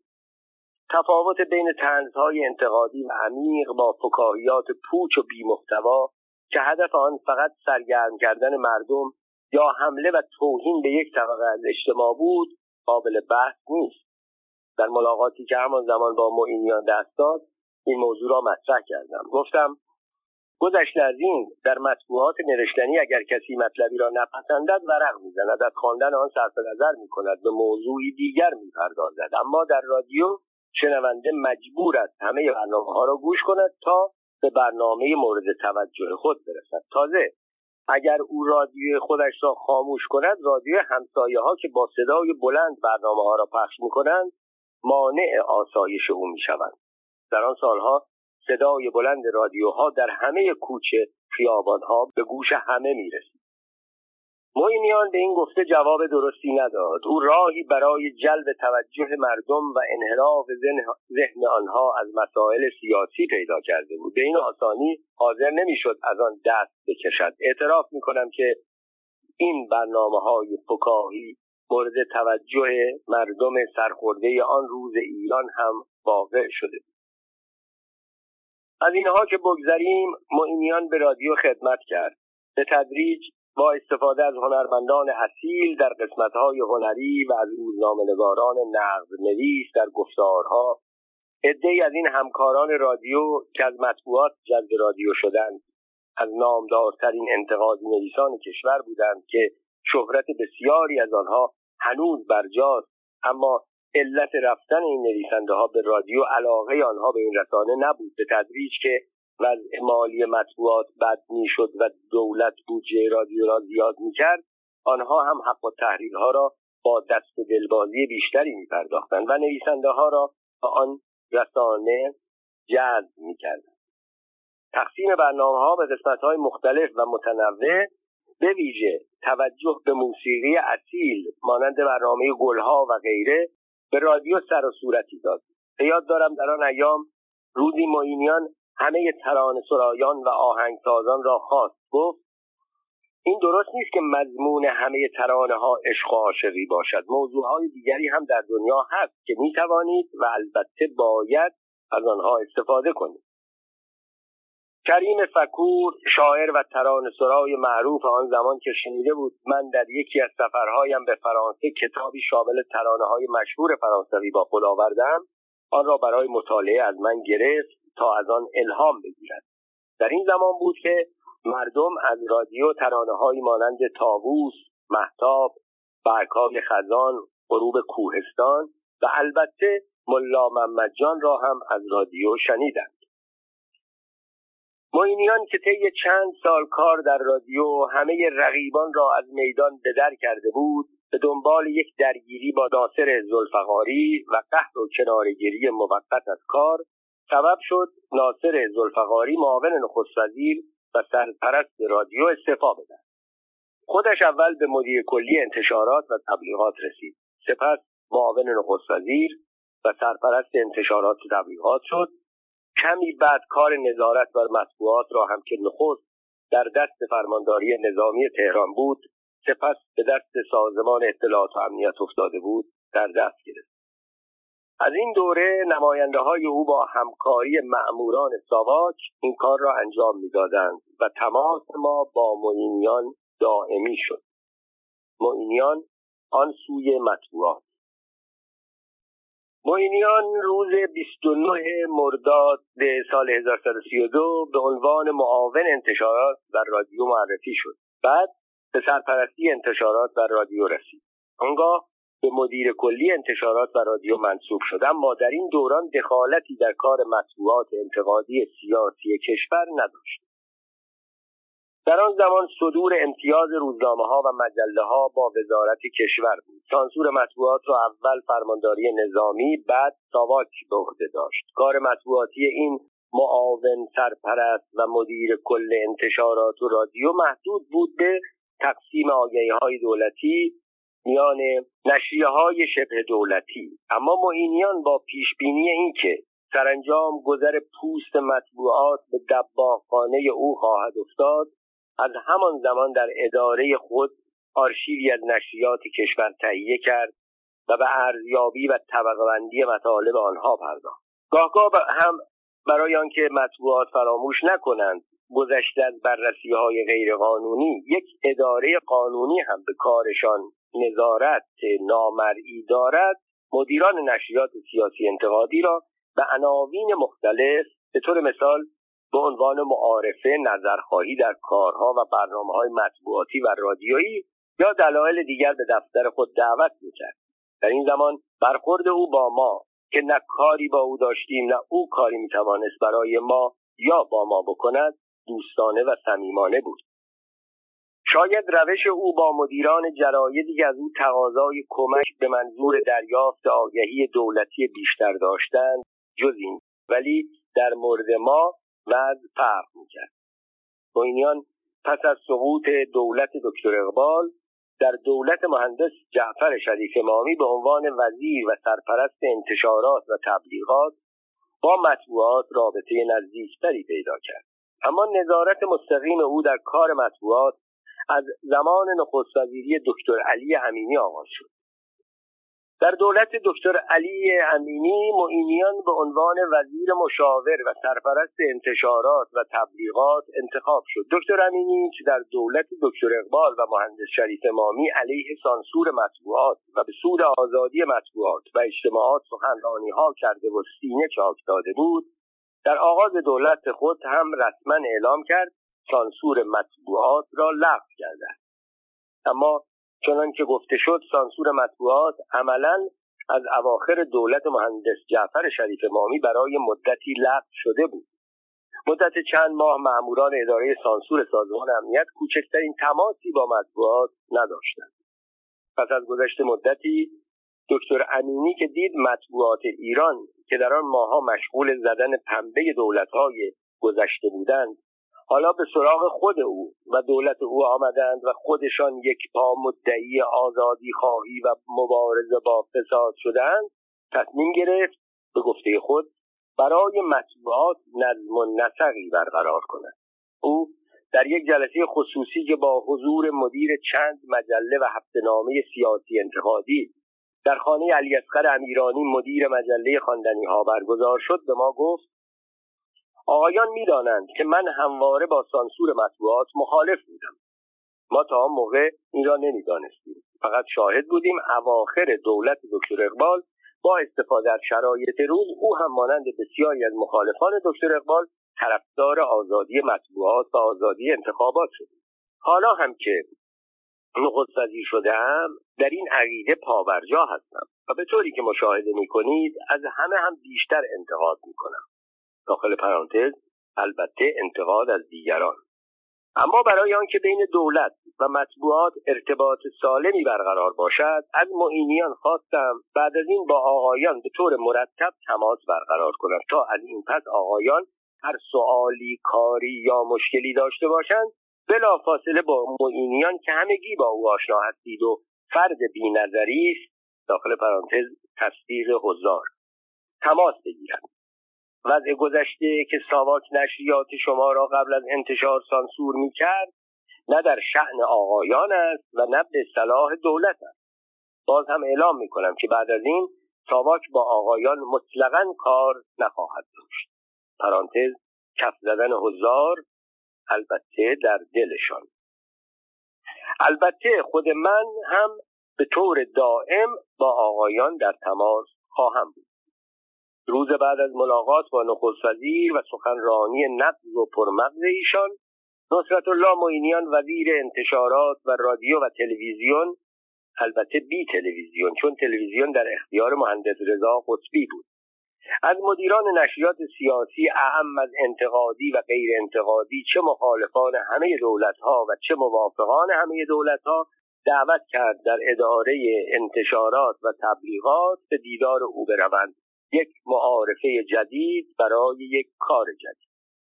معینیان که تا آن زمان در ملاقات‌هایش با ما همواره سایه محو یک لبخند بر لب‌هایش دیده می‌شد و گرم و مهربان صحبت می‌کرد، آن روز تجسم واقعی تهدید و خشونت شده. وقتی همه آمدند و نشستند، بدون مقدمه و بی تعارف شروع کرد: آقایان اطلاع دارند که به دستور جناب آقای نخست وزیر بعد از این نظارت بر کار مطبوعات به وزارت انتشارات و تبلیغات واگذار شدند. ما روزنامه‌نگاران کانون مطبوعات که هنوز همبستگیمان کاملا قطع نشده بود و هنوز هم به یکدیگر اعتماد داشتیم، نگاهی به هم کردیم. به یاد آوردیم روز قبل دکتر امینی از نظارت که معادل عربی کلمه سانسور فرانسوی است سخنی به میان نیاورده بود. اما مجال تفکر پیدا نکردیم چون معینیان که توپش پر از گلوله‌های آتشین بود در ادامه سخنانش گفت: این نوشته‌ها به یک بسته بزرگ روزنامه و مجله که در کنار میزش چیده شده بود و در لابلای آن کاغذهایی برای راحتی مراجعه به آنها قرار داده بودند اشاره کرد و ادامه داد: نشان می‌دهد آقایان روزنامه‌نگاران اگر آزاد باشند چه کارها که نمی‌کنند. یک مراجعه سریع به نوشته‌های مطبوعات در ماه‌های اخیر نشان می‌دهد که روزنامه‌ها و مجله‌ها در این مدت شباهت کامل به مطبوعات قبل از بیست و هشتم مرداد پیدا کردند. ظاهراً آقایان فراموش کردند اوضاع عوض شده، مملکت عوض شده، مردم عوض شدند. این نوع مطالب دیگر خریدار ندارد. مردم فهمیده شدند، آن نوع مقالات را نمیخوانند، به آن نوع مسائل علاقمند نیستند. امروز مردم مسائل دیگری دارند و به چیزهای دیگری فکر میکنند. احتمالاً معینیان با نظرسنجی درباره برنامه‌های فکاهی رادیو به این نتیجه رسیده بود که اینقدر با اطمینان حرف می‌زد. و یک رشته سخنان در همین زمینه تند، خشونتبار و تهدیدآمیز. معینیان ساکت شد. همه ساکت ماندند. هر کس پیش خود فکر می‌کرد جوابی به ناظر جدید مطبوعات بدهد، ولی چگونه؟ اصلا چنین انتظاری نداشتیم. نخست وزیر چه میگفت؟ وزیر او چه میگوید؟ او از ارتباط سالم و تماس برای آگاهی از اخبار صحبت میکرد، این از نظارت حرف میزد. در این موقع احمد هاشمی مدیر هفته‌نامه اتحاد ملی از جا برخاست. از معینیان و همکارانش اجازه خواست چند کلمه صحبت کند. احمد هاشمی کرمانی بود. او و برادرانش همه مطبوعاتی بودند. همگی سابقه طولانی در کار روزنامه‌نویسی داشتند. برادر بزرگترش محمد هاشمی قبلا مدیر روزنامه اتحاد ملی بود و در آن موقع مدیریت روزنامه رسمی کشور را داشت. برادر کوچکش حمید هاشمی سردبیر هفته‌نامه اتحاد ملی بود. خانوادگی مطبوعاتی بودند و همه‌شان خوشنام. احمد هاشمی مورد احترام همکارانش بود. از اعضای اولیه کانون مطبوعات بود. ما به او اعتماد داشتیم. او وقتی نظر موافق همکارانش را دید گفت: وقتی اینجا می آمدم نمی دانستم جناب معینیان چه موضوعی را مورد بحث قرار خواهند داد، اما حالا که شنیدم باید بگویم خوشبختانه حسابدار روزنامه موقع حرکت صورت حسابهایی به من داد که فرصت نکردم در دفتر ببینم. در طول راه مرور کردم و اکنون به عنوان یک مدرک مستند حضور جناب آقای معینیان تقدیم می کنم.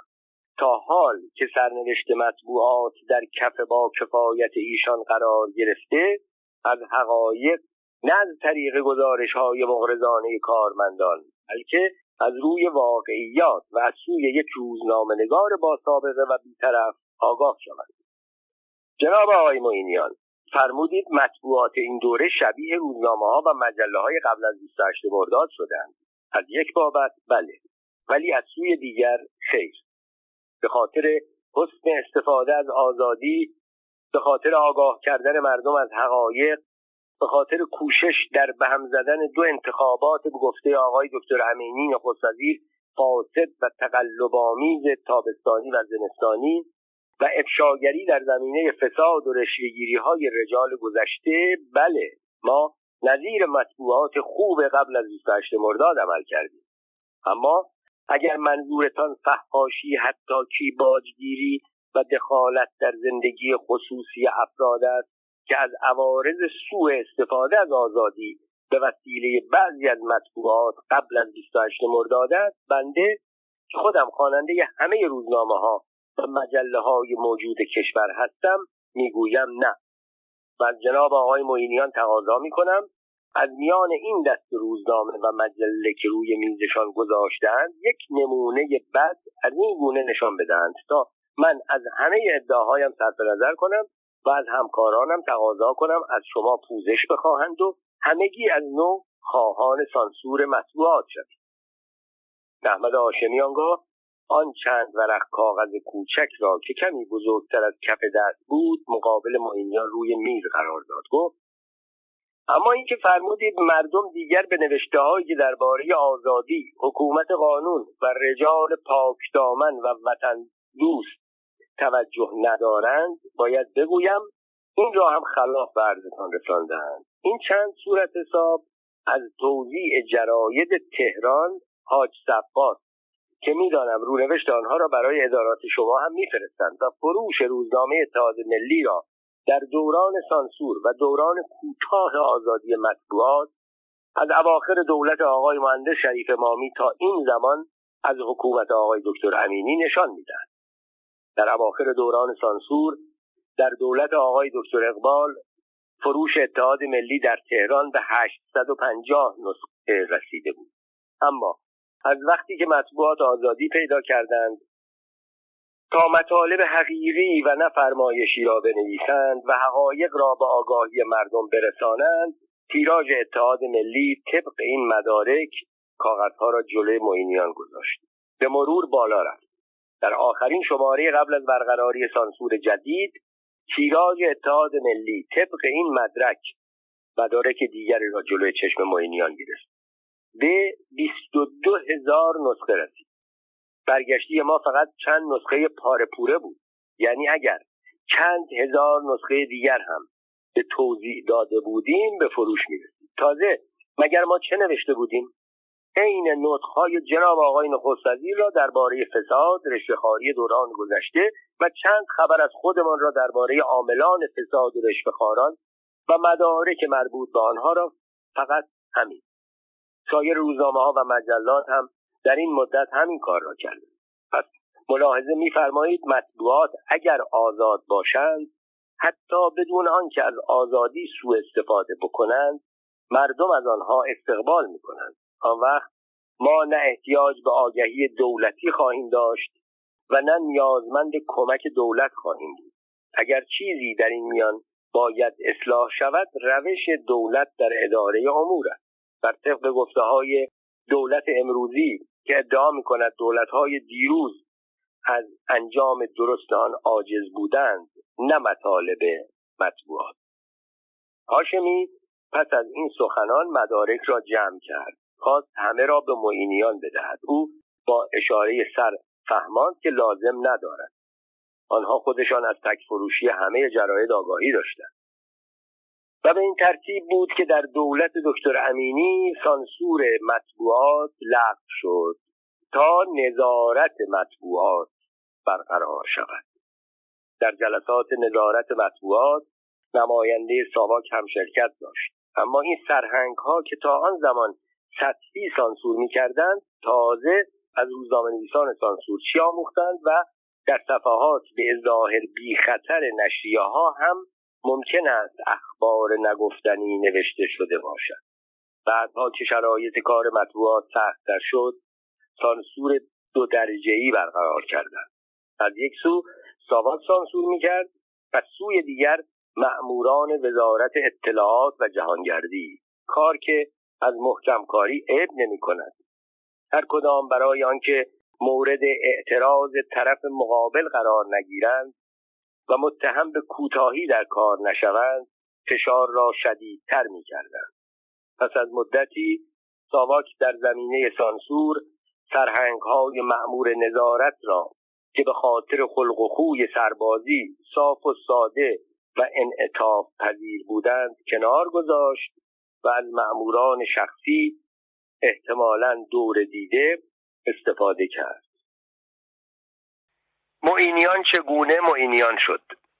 در میان هزارها روزنامه نویس که بعد از سوم شهریور ماه هزار و سیصد و بیست و قبل از بیست و هشت مرداد ماه هزار و سیصد و سی و دو فعالیت مطبوعاتی داشتند، نظرم فقط مدیران نشریات نیست، آنها صدها نفر بودند. مقاله نویس‌ها، خبرنگارها، مترجم‌ها، سردبیرها و سایر اعضای هیئت تحریریه روزنامه‌ها و مجله‌ها را هم می‌گویم. در رژیم گذشته از هزار و سیصد و بیست تا هزار و سیصد و پنجاه و هفت، طی سی و هفت سال فقط دو نفر مدتی طولانی، یعنی حدود بیست و پنج سال، همیشه شاغل مشاغل مهم بودند. یک، جهانگیر تفضلی، صاحب امتیاز و مدیر روزنامه ایران ما، روزنامه‌ای که زمانی پرتیراژترین و پرآوازه‌ترین روزنامه کشور به شمار می‌رفت. دو، نصرتالله معینیان. او از نظر روزنامه‌نویسی در مرتبه‌ای پایین‌تر از تفضلی قرار داشت. کارش مقاله نویسی بود، آن هم در حد متوسط. هرگز به شهرت مقاله نویسان صاحب نام آن زمان که تعدادشان کم نبود نرسید. فقط مدت کوتاهی سردبیری دو سه روزنامه متوسط کشور را بر عهده داشت. در این کار هم زیاد موفق نبود. با این همه بعدها از جهانگیر تفضلی هم مشهورتر و صاحب نامتر شد و به مقام‌های بالاتر رسید. چگونه نصرتالله معینیان به چنین موقعیتی دست یافت؟ در صفحات گذشته درباره پشتکار، درستکاری و تخصص او مکرر نوشتم، ولی این عوامل در کشور ما هیچگاه علت پیشرفت دراز مدت کسی نبود، کوتاه مدت شاید. در مورد بعضی از رجال سیاسی اشاره کردم که چه عواملی آنها را در مدتی کوتاه از مقام و مرتبه پایین به بالاترین مدارج ترقی رساند، اما باز کندوکاو در زندگی معینیان و پرسجو از دوستان و آشنایان او و خاطره هایی که خودم از او دارم درباره او نوشته بسیار کم است. به این نتیجه رسیدم که او گذشته از سعی در جلب رضایت شاه، اتکایش به کارش بود و به پشت کارش، نه به مقامات خارجی یا سازمان‌های اطلاعات و امنیت داخلی. به گفته و نوشته علیاصغر امیرانی، مدیر مجله خواندنی‌ها، بیشتر رجال گذشته هدفشان در رسیدن به مقام و منصب دستیابی به امتیازات زگانه بود. اهداف زگانه یا سگانه به نوشته امیرانی عبارت بود از زر، زور، زن. اما معینیان را با این سه زه کاری نبود. یک بار که به وزارت رسید، هوس وزارت هم از دلش بیرون رفت، به طوری که در دولت امیرعباس هویدا بهمن هزار و سیصد و چهل و سه هرچه هویدا اصرار کرد، معینیان مقام وزارت را نپذیرفت و به بهانه درد پا که به گفته بسیاری از دستاندرکاران سیاست تمارض بود نه عارضه و مرض، داوطلبانه خانه‌نشینی اختیار کرد. احمد هاشمی می گفت روزی برای عیادت به خانه‌اش رفتم، دیدم پایش را که کلفت به نظر می رسید روی صندلی گذاشته. مدتی که نشستم و به حرکات پایش دقیق شدم، فهمیدم به عمد پارچه به پایش بسته تا کلفت شود و بیمار نشان داده شود. با این توضیحات فقط علاقه به شاه و عشق به کار برای رسیدن به مقام، آن هم طی مدت طولانی، کافی نبود. معینیان روزنامه نویس که در زمان نخست وزیری دکتر مصدق و اختلاف بین آنها شاه را انتخاب کرده بود، به جای آنکه بعدها یک پا مدعی شود، کارهایی کرد که ترقی مقام و حفظ مشاغل او را تضمین کرد. ببینیم اینها چگونه کارهایی بودند. در آغاز غیر سیاسی کردن رادیو، مرتب کردن برنامه‌های رادیو و دادن نظم به کار کارکنان و هنرمندان رادیو که بی‌نظمی از خصوصیات ذاتیشان شده بود و تهیه برنامه‌های مردم پسند از کارهای موفقیت آمیز معینیان در رادیو بود. معینیان در این زمان از نظر اداری چنان با قدرت کار کرد که هنرمندان خیلی مشهور و خیلی معروفی مانند بانو دلکش، خواننده تراز اول رادیو، دوشیزه فروزنده اربابی، گوینده خوش صدایی که در سراسر کشور هزاران هزار علاقمند داشت، و بانو الهه و بانو پوران، دو خواننده محبوب و سرشناس، را به عنوان مجازات مدتی از رادیو کنار گذاشت. درباره بعضی از آنها دخالت رجال و اعتراض مردمی آنقدر زیاد بود که تلفن‌های رادیو لحظه‌ای از کار نمی‌افتاد و سیل نامه‌ها فضای اداره رادیو را در میدان ارک پر کرده بود. ولی نصرتالله معینیان در مقابل همه اهرم‌های فشار مقاومت کرد و سرانجام نه به خاطر واکنش علاقمندان آنها، بلکه بعد از گرفتن تعهد که در کارشان منظم باشند، آنها را دوباره به رادیو دعوت کرد. اینها مشهورهایش بودند. غیر مشهورها یارای تخطی از کوچکترین دستورهای او و ابراز مخالفت با او را نداشتند. نمایشگاه عکس و گزارش از پیشرفت‌های کشور. بعد از بیست و هشتم مرداد هزار و صد و سی و دو دولت‌ها دائم ادعا می‌کردند که در راه پیشرفت، ترقی و آبادانی کشور و ارزانی و فراوانی کالاها، وسایل مورد نیاز مردم گام‌های وسیعی برداشتند و گناه همه عقب‌ماندگی‌ها، کمبودها و گرانی‌ها را به گردن دولت گذشته، به ویژه دولت دکتر مصدق می‌انداختند. آنها این حرفا را می‌گفتند. نماینده های موافق در مجلس به صورت بلندگو آن را تکرار می کردند. مطبوعات دولتی سخنان دولتیان و نماینده های موافق را منتشر می ساختند. رادیو هم آنها را در برنامه های مختلف با آب و تاب و بزرگنمایی پخش می کرد. ولی مردم که از این همه پیشرفت های رادیو مطبوعاتی چیزی نمی دیدند، به تدریج نسبت به این ادعاها بی اعتقاد می شدند، چون حقایق موجود و ملموس به آنها نمونه‌های زیادی از فساد و نابسامانی و کمبودها را نشان می‌داد. مرحوم دکتر گوبلز وزیر تبلیغات هیتلر اعتقاد داشت دروغ هر قدر بزرگتر باشد مردم آن را راحت‌تر می‌پذیرند. معینیان البته شاگرد گوبلز نبود، حتی شاگرد شاگرد گوبلز هم نبود، ولی به هر حال مسیر او را می‌پیمود. در سال هزار و سیصد و سی و شش دکتر اقبال نخست وزیر از او خواست کاری کند که مردم به اقدامات انجام شده در مملکت معتقد شده نسبت به دستگاه اعتماد پیدا کنند.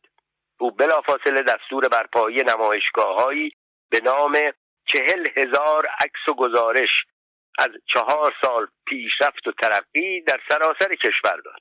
البته تهیه چنین نمایشگاهی با این همه ادعا نبوغ لازم داشت. آنگاه روزنامه ها را وادار ساختند به تفسیر به معرفی اقدامات انجام شده بپردازند و رادیو هم که روز به روز گسترده تر می شد آنها را به سمع مردم می رساند و هر روز هم گروهی از مردم را برای تماشای این نمایشگاه ها این ور آنور می کشاندند، با آنها مصاحبه می کردند و عکس و تفصیلات آنها را چاپ می کردند. ما روزنامه نویسا هم طبق دستور خبرها و عکسها را چاپ می کردیم، اما در صفحات طنز و شوخی آنها را به مسخره می گرفتیم. مثلا ماموران اداره آب را در یک روستا نشان می دادیم که یک شیر آب برای روستاییان کشیده، ولی وقتی روستاییان می پرسند پس آبش کو، جواب می دادند شما چقدر عجله دارید، زمستان که برف و باران آمد منبعها پر می شود و شما می توانید از آب استفاده کنید. البته اگر غیر مغرضانه سخن بگوییم کارهایی هم انجام میشد. سد کرج، سد سپیدرود و سد دز گرچه تمام نشده بودند ولی قسمت‌های اساسی آنها انجام گرفته بود. کارخانه‌هایی هم در حال ساخته شدن بودند. جاده‌های خوب و بدی هم در شهرستان‌ها مورد استفاده قرار گرفته بود، اما اینها نه روزنامه‌ها را اقدامی کردند نه مردم را، چون همه شاهد بودند که کارهای انجام نشده در برابر کارهای انجام شده بسیار زیادتر است و پولهایی که هدر می رود چند برابر پولهایی است که به مصرف واقعی می رسد. به این جهت چهل هزار عکس سهل است. اگر چهارصد هزار عکس و گزارش هم به نمایش گذاشته می شد باز این کارها لبهای مردم را به پوزخند باز می کرد. این واکنش مردم ما بود، ولی عقیده مقامات دولتی و شاه جز این بود. معینیان تاریخ را ورق می‌زند. کار دیگر معینیان که باعث شد خودش را به شاه بشناساند اجرای برنامه تاریخ را ورق بزنیم بود. بعد از مرگ ژوزف استالین تحولات ناشی از آن منجر به روی کار آمدن نیکیتا خروشچف در اتحاد جماهیر شوروی شد. روابط ایران و شوروی بعد از یک دوره صلح و آشتی به مناسبت امضای قرارداد نظامی ایران و آمریکا تیره شد. امضای این قرارداد گرچه از سوی ایران گفته شد که فقط جنبه دفاعی دارد موجب خشم شوروی شد و شوروی‌ها تبلیغات شدیدی را علیه ایران آغاز کردند. یک بار رادیو مسکو و رادیوهای اقمار شوروی از روسیه اروپایی گرفته تا روسیه آسیایی، کشورهای جنوب غربی آسیا و کشورهای شرق اروپا حملات تند و شدیدی را علیه ایران، مقامات ایران به ویژه شاه ایران شروع کردند. هدف اصلی شوروی در این مبارزه در مرحله اول شخص شاه بود. دولت‌های ایران در مرتبه دوم قرار داشتند. مطبوعات شوروی و فرستنده‌های فراوان رادیویی شوروی مانند مسکو، باکو، بلغارستان، آلمان شرقی و غیره علیه شاه و دولت برنامه‌های گوناگونی اجرا می‌کردند. این برنامه‌ها که از سوی گروهی از مردم ناراضی در ایران دنبال می‌شد چهره اصلاح طلبانه و سازنده ای را که شاه قصد داشت بعد از بیست و هشتم مرداد از خود نشان بدهد مخدوش می ساخت. شاه که موفق نشد با واسطه تراشی آنها را ساکت کند در صدد برآمد با اجرای برنامه های علیه شوروی با آنها به مقابله برخیزد. در این راستا به مطبوعات دستور داده شد علیه شوروی مقالاتی بنویسند، ولی از مطبوعات کم تیراژ و بی اثر که آن زمان اکثریت آنها از نظر مردم غیر ملی و وابسته به دولت بودند در این مبارزه کاری ساخته نبود. معینیان که در این مدت توانسته بود در تهران و شهرستانها فرستنده‌های رادیویی تأسیس کند، حتی در مرزها بلندگو به کار اندازد، به دستور شاه شخصاً وارد میدان شد. او می‌دانست از خود او و مفسران حرفه‌ای رادیو که کار بیشترشان در زمینه مسائل داخلی نگارش تفسیرهای آبکی از پیشرفت‌های سریع، عمیق و عظیم دولت‌های بعد از بیست و هشتم مرداد بود و فقط مصرف داخلی داشت، کاری ساخته نیست. در زمینه مسائل خارجی هم رادیو ترجمه‌های مطالب مطبوعات غربی را به نام تفسیر پخش می‌کرد که ارتباطی به مسائل ایران و شوروی نداشت. پس با این کارها مقابله با تشکیلات عظیمی که شوروی در این زمینه علیه ایران بسیج کرده بود امکان نداشت. معینیان خودمحوری را کنار گذاشت. از روزنامه‌نویس‌های قدیمی و با تجربه، از جمعی از استادان تاریخ و محققان این رشته دعوت و همکاری کرد و حتی روزنامه‌نویس باسواد، با تجربه و مطلع و مرموزی مانند علی جواهر کلام، مدیر روزنامه هور، را هم که در دوره از فعالیت سیاسی خود از طرفداران جدی سید ضیاءالدین طباطبایی و از مخالفان سرسخت شاه بود دعوت به همکاری کرد. او صدایی گیرا و لحنی شیرین و به روایتی نمکین داشت و سخنان خود را همیشه با طنز و لطیفه و ضرب المثل می آمیخت. اغلب خودش هم برنامه را اجرا کرده و اجرا می کرد. اغلب خودش هم برنامه را تهیه کرده و اجرا می کرد. به این ترتیب توانست توجه عده‌ای از مردم را جلب کند. معینیان در این زمینه از منابع خارجی هم استفاده می کرد. یکی از روزنامه‌نگاران معروف تعریف می کرد در سفری به آلمان که از سوی وزارت اطلاعات و جهانگردی رفته بود، متوجه شد وابسته نظامی ایران در برلین مرتباً به سازمان‌های اطلاعاتی مهم آلمان که دارای منابع، آرشیو و مدارک زیادی درباره سوابق اقدامات شوروی در ایران و روابط بین شوروی و ایران بود مراجعه می‌کرد و مدارک زیادی از آنها برای استفاده در رادیو و مطبوعات ایران می‌گرفت و برای معینیان به تهران می‌فرستاد.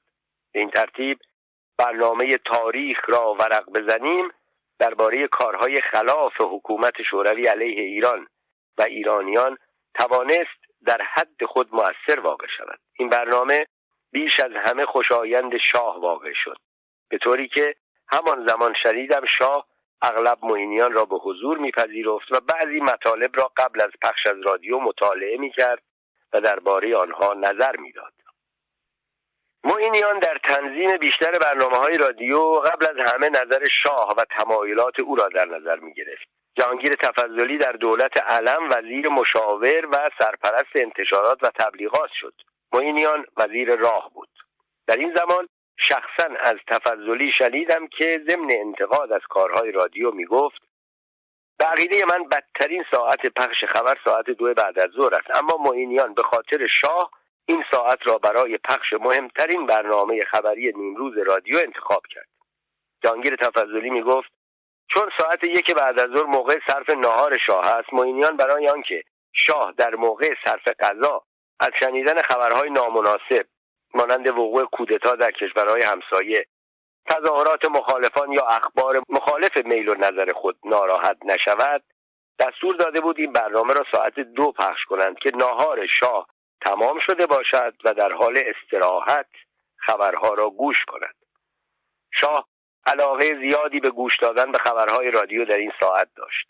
این را هم اضافه کنم که تفضلی با این همه ادعا برنامه اخبار نیمروز را از ساعت دو بعد از ظهر به ساعت یک تغییر داد، ولی پس از دو سه روز به دستور شاه بار دیگر برنامه اخبار نیمروزی در ساعت دو پخش شد. وابسته های مطبوعاتی. یکی دیگر از کارهای معینیان که مورد توجه شاه قرار گرفت فرستادن وابسته های مطبوعاتی از سوی وزارت انتشارات و تبلیغات به پایتخت های مهم جهان و به کشورهای همسایه و به سازمان های بین المللی بود. معینیان با سابقه‌ای که در کار مطبوعات داشت توانست شایسته ترین افراد را برای این کار انتخاب کند. کسانی که یک دوره کم و بیش طولانی در مطبوعات کار کرده بودند، به اصول روزنامه‌نگاری، خبرگیری و زیر و بم آن و به زبان و آداب و رسوم کشوری که در آن مأموریت پیدا می‌کردند آشنایی داشتند. نمایندگان منتخب معینیان که به عنوان وابسته های مطبوعاتی عازم خارج شدند از این قرار بودند. حسن فرامرزی بغداد، او اول قرار بود به مصر برود، اما در اثر قطع رابطه بین ایران و مصر به دستور جمال عبدالناصر به بغداد فرستاده شد. او کاملا مسلط به زبان عربی بود و در کشورهای عربی دوستان زیادی در میان روزنامه نویسها و رجال سیاسی داشت. دکتر پرویز عدل، فرانسه، او بعداً به معاونت وزارت اطلاعات و جهانگردی رسید. با زبان و فرهنگ فرانسه آشنایی داشت. شفیعی‌ها، آلمان، او به زبان آلمانی آشنایی کامل داشت و سالها در آنجا زیسته بود. بهرام بوشهریپور، شوروی، مسکو، او هم تا اندازه زبان روسی می‌دانست، بعد هم زبانش را تکمیل کرد. او با آداب و رسوم آن سرزمین آشنایی داشت. منوچهر استخر، لبنان، او از روزنامه‌نگاران با سابقه ایران و از خانواده مطبوعات بود. شاپوریان، واشنگتن، با آشنایی با محیط و زبان. منوچهر رزمجو، لندن، با آشنایی با محیط و زبان. ناصر قلی نوذری، ترکیه، با آشنایی با محیط و زبان. دکتر محمد علی زرنگار، پاکستان، آشنایی با زبان انگلیسی و محیط پاکستان. او بعداً معاون وزارت اطلاعات و جهانگردی شد. این اقدام معینیان با مخالفت بعضی مقامات دولتی روبرو شد. زمانی که معینیان تصمیم گرفت این ادعا به عنوان وابسته مطبوعاتی به خارج بفرستد، به جز وابسته های نظامی، اقتصادی و فرهنگی که کارشان متفاوت بود، وزارت امور خارجه، سازمان اطلاعات و امنیت، وزارت فرهنگ و آموزش عالی و احتمالاً سازمان‌های آشکار و پنهان دیگر هم نماینده‌هایی در کشورهای خارج داشتند. شاه در آن زمان علاقه زیادی داشت از واکنش روزنامه‌ها و مجله‌های خارجی درباره خودش و اقداماتش.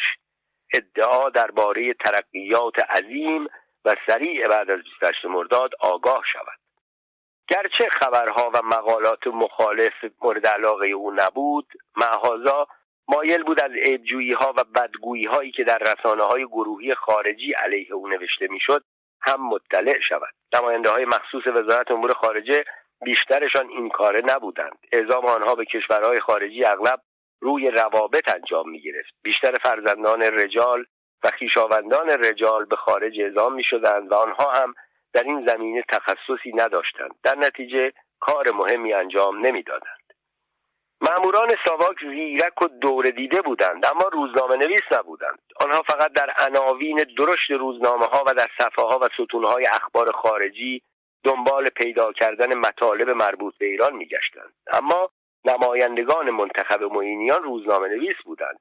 می دانستند روزنامه نویس ها حرفهایشان را فقط در صفحات مقاله های سیاسی و اخبار سیاسی نمیزنند، چه بسا که به طور مثال در صفحه نقد و بررسی کتاب یک روزنامه معتبر ضمن بحث درباره یک مجموعه داستان از یک کشور جهان سوم یک مقاله تند و کوبنده درباره ادب، آزادی قلم و فشار به نویسندگان آن کشورها می نوشتند و ضمن نام آوردن از چند کشور به ایران و مشکلات اهل قلم در اینجا اشاره می کردند و آن را سخت به باد انتقاد می گرفتند. همینطور همینطور بود درباره هنرهای دیگر. یا به عنوان مثال در صفحه جهانگردی وقتی خاطرات سفر دو جهانگرد را در یک مسیر طولانی از اروپا تا خاور دور می نوشتند، در یک پاراگراف که مربوط به گذر از مرز ایران بود، خواننده می‌خواند که در گمرک چقدر با این جهانگردان بدرفتاری می‌شد.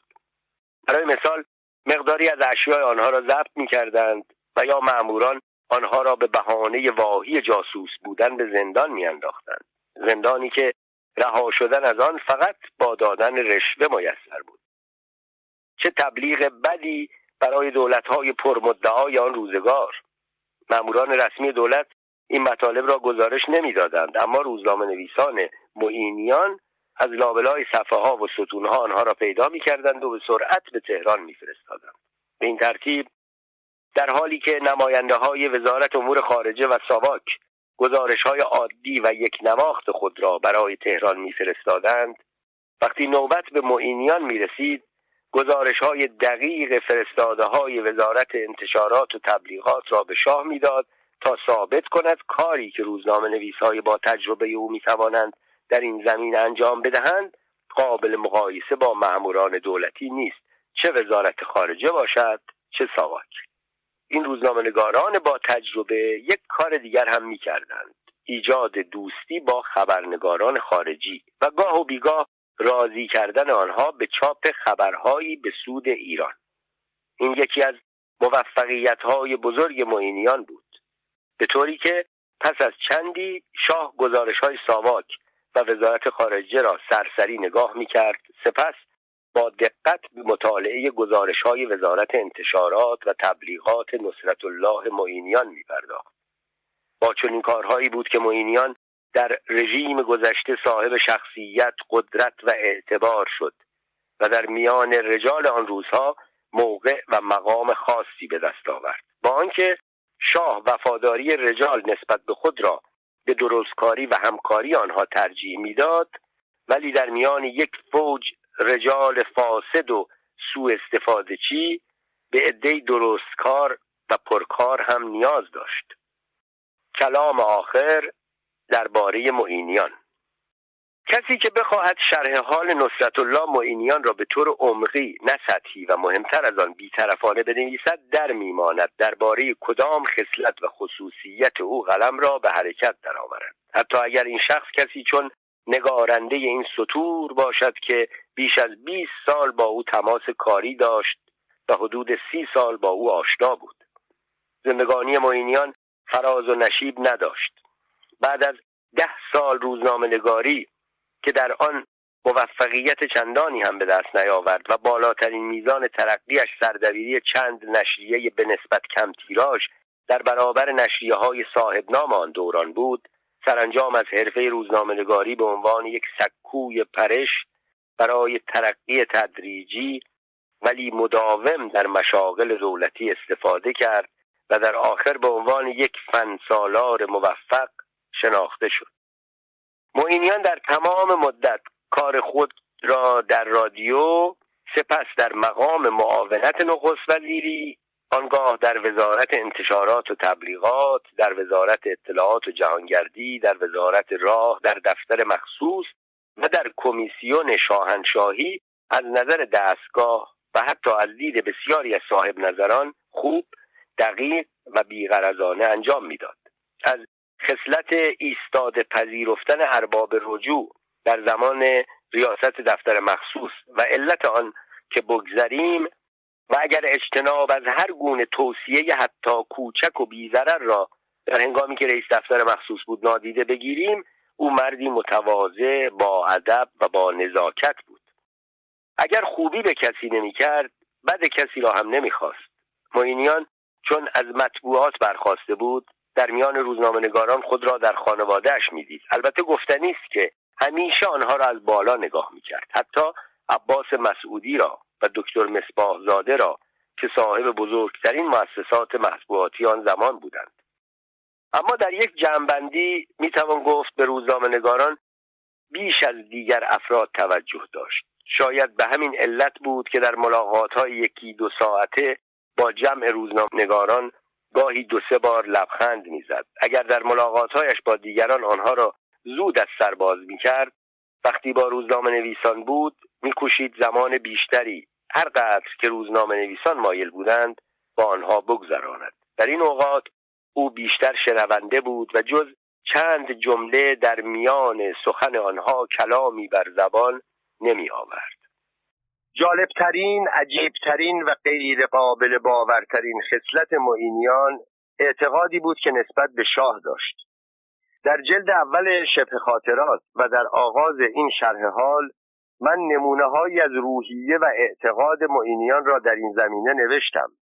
به عنوان ختم مقاله نمونه دیگری را می‌آورم. احمد نفیسی، شهردار پیشین تهران، در اثر شهرت و محبوبیتی که به دست آورده بود مغضوب شد. حدود سه سال و نیم از عمرش را در زندان گذراند و پنج سال درگیر پرونده سازی ها و دادگاه ها بود تا از همه اتهام ها تبرئه شد. او وقتی از زندان بیرون آمد روزی به دیدن معینیان رفت. در گذشته با هم دوست بودند. نفیسی گفت: آمدم درباره بعضی مسائل با شما صحبت کنم. معینیان جواب داد: هر چه میخواهی بگو، فقط از اعلی حضرت انتقاد نکن. من آماده شنیدن همه سخنهایت هستم جز انتقاد از اعلی حضرت. نفیسی گفت: اتفاقاً من برای همین کار اینجا آمدم. یک بار قیافه معینیان عوض شد. حالت یک کودک ساده دل را به خود گرفت و با لحنی که معلوم بود از دل بیرون میآید گفت: آخر چه بگویم آقای نفیسی؟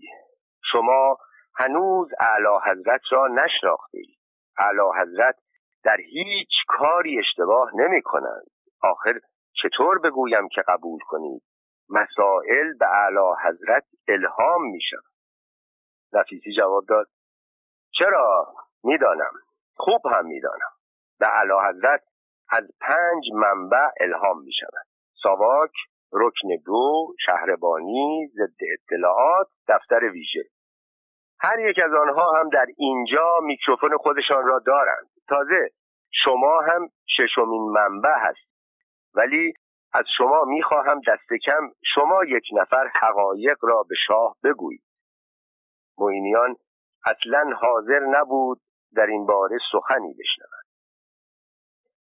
چطور می شود مردی به زیرکی معینیان با آن سوابق و با آن تجربه چنین کلامی بر زبان بیاورد و اعتقاد داشته باشد در دنیای ما کسی هست که مسائل به او الهام می شود و هرگز اشتباه نمی کند.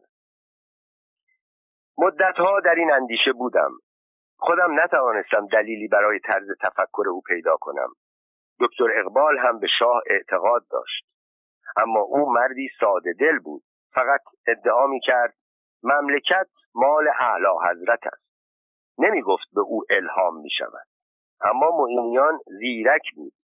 یک اصفهانی زیرک با تمام خصوصیت‌های یک آدم باهوش. و آن وقت عقیدش این بود که مسائل به شاه الهام می شود. تظاهر نمی کرد. از صمیم قلب می گفت. یک روز موضوع را با یک روانپزشک با تجربه در میان گذاشتم. پرسید: هیچ با کودکان عقب افتاده ذهنی سر و کار داشته ای؟ گفتم: فراوان.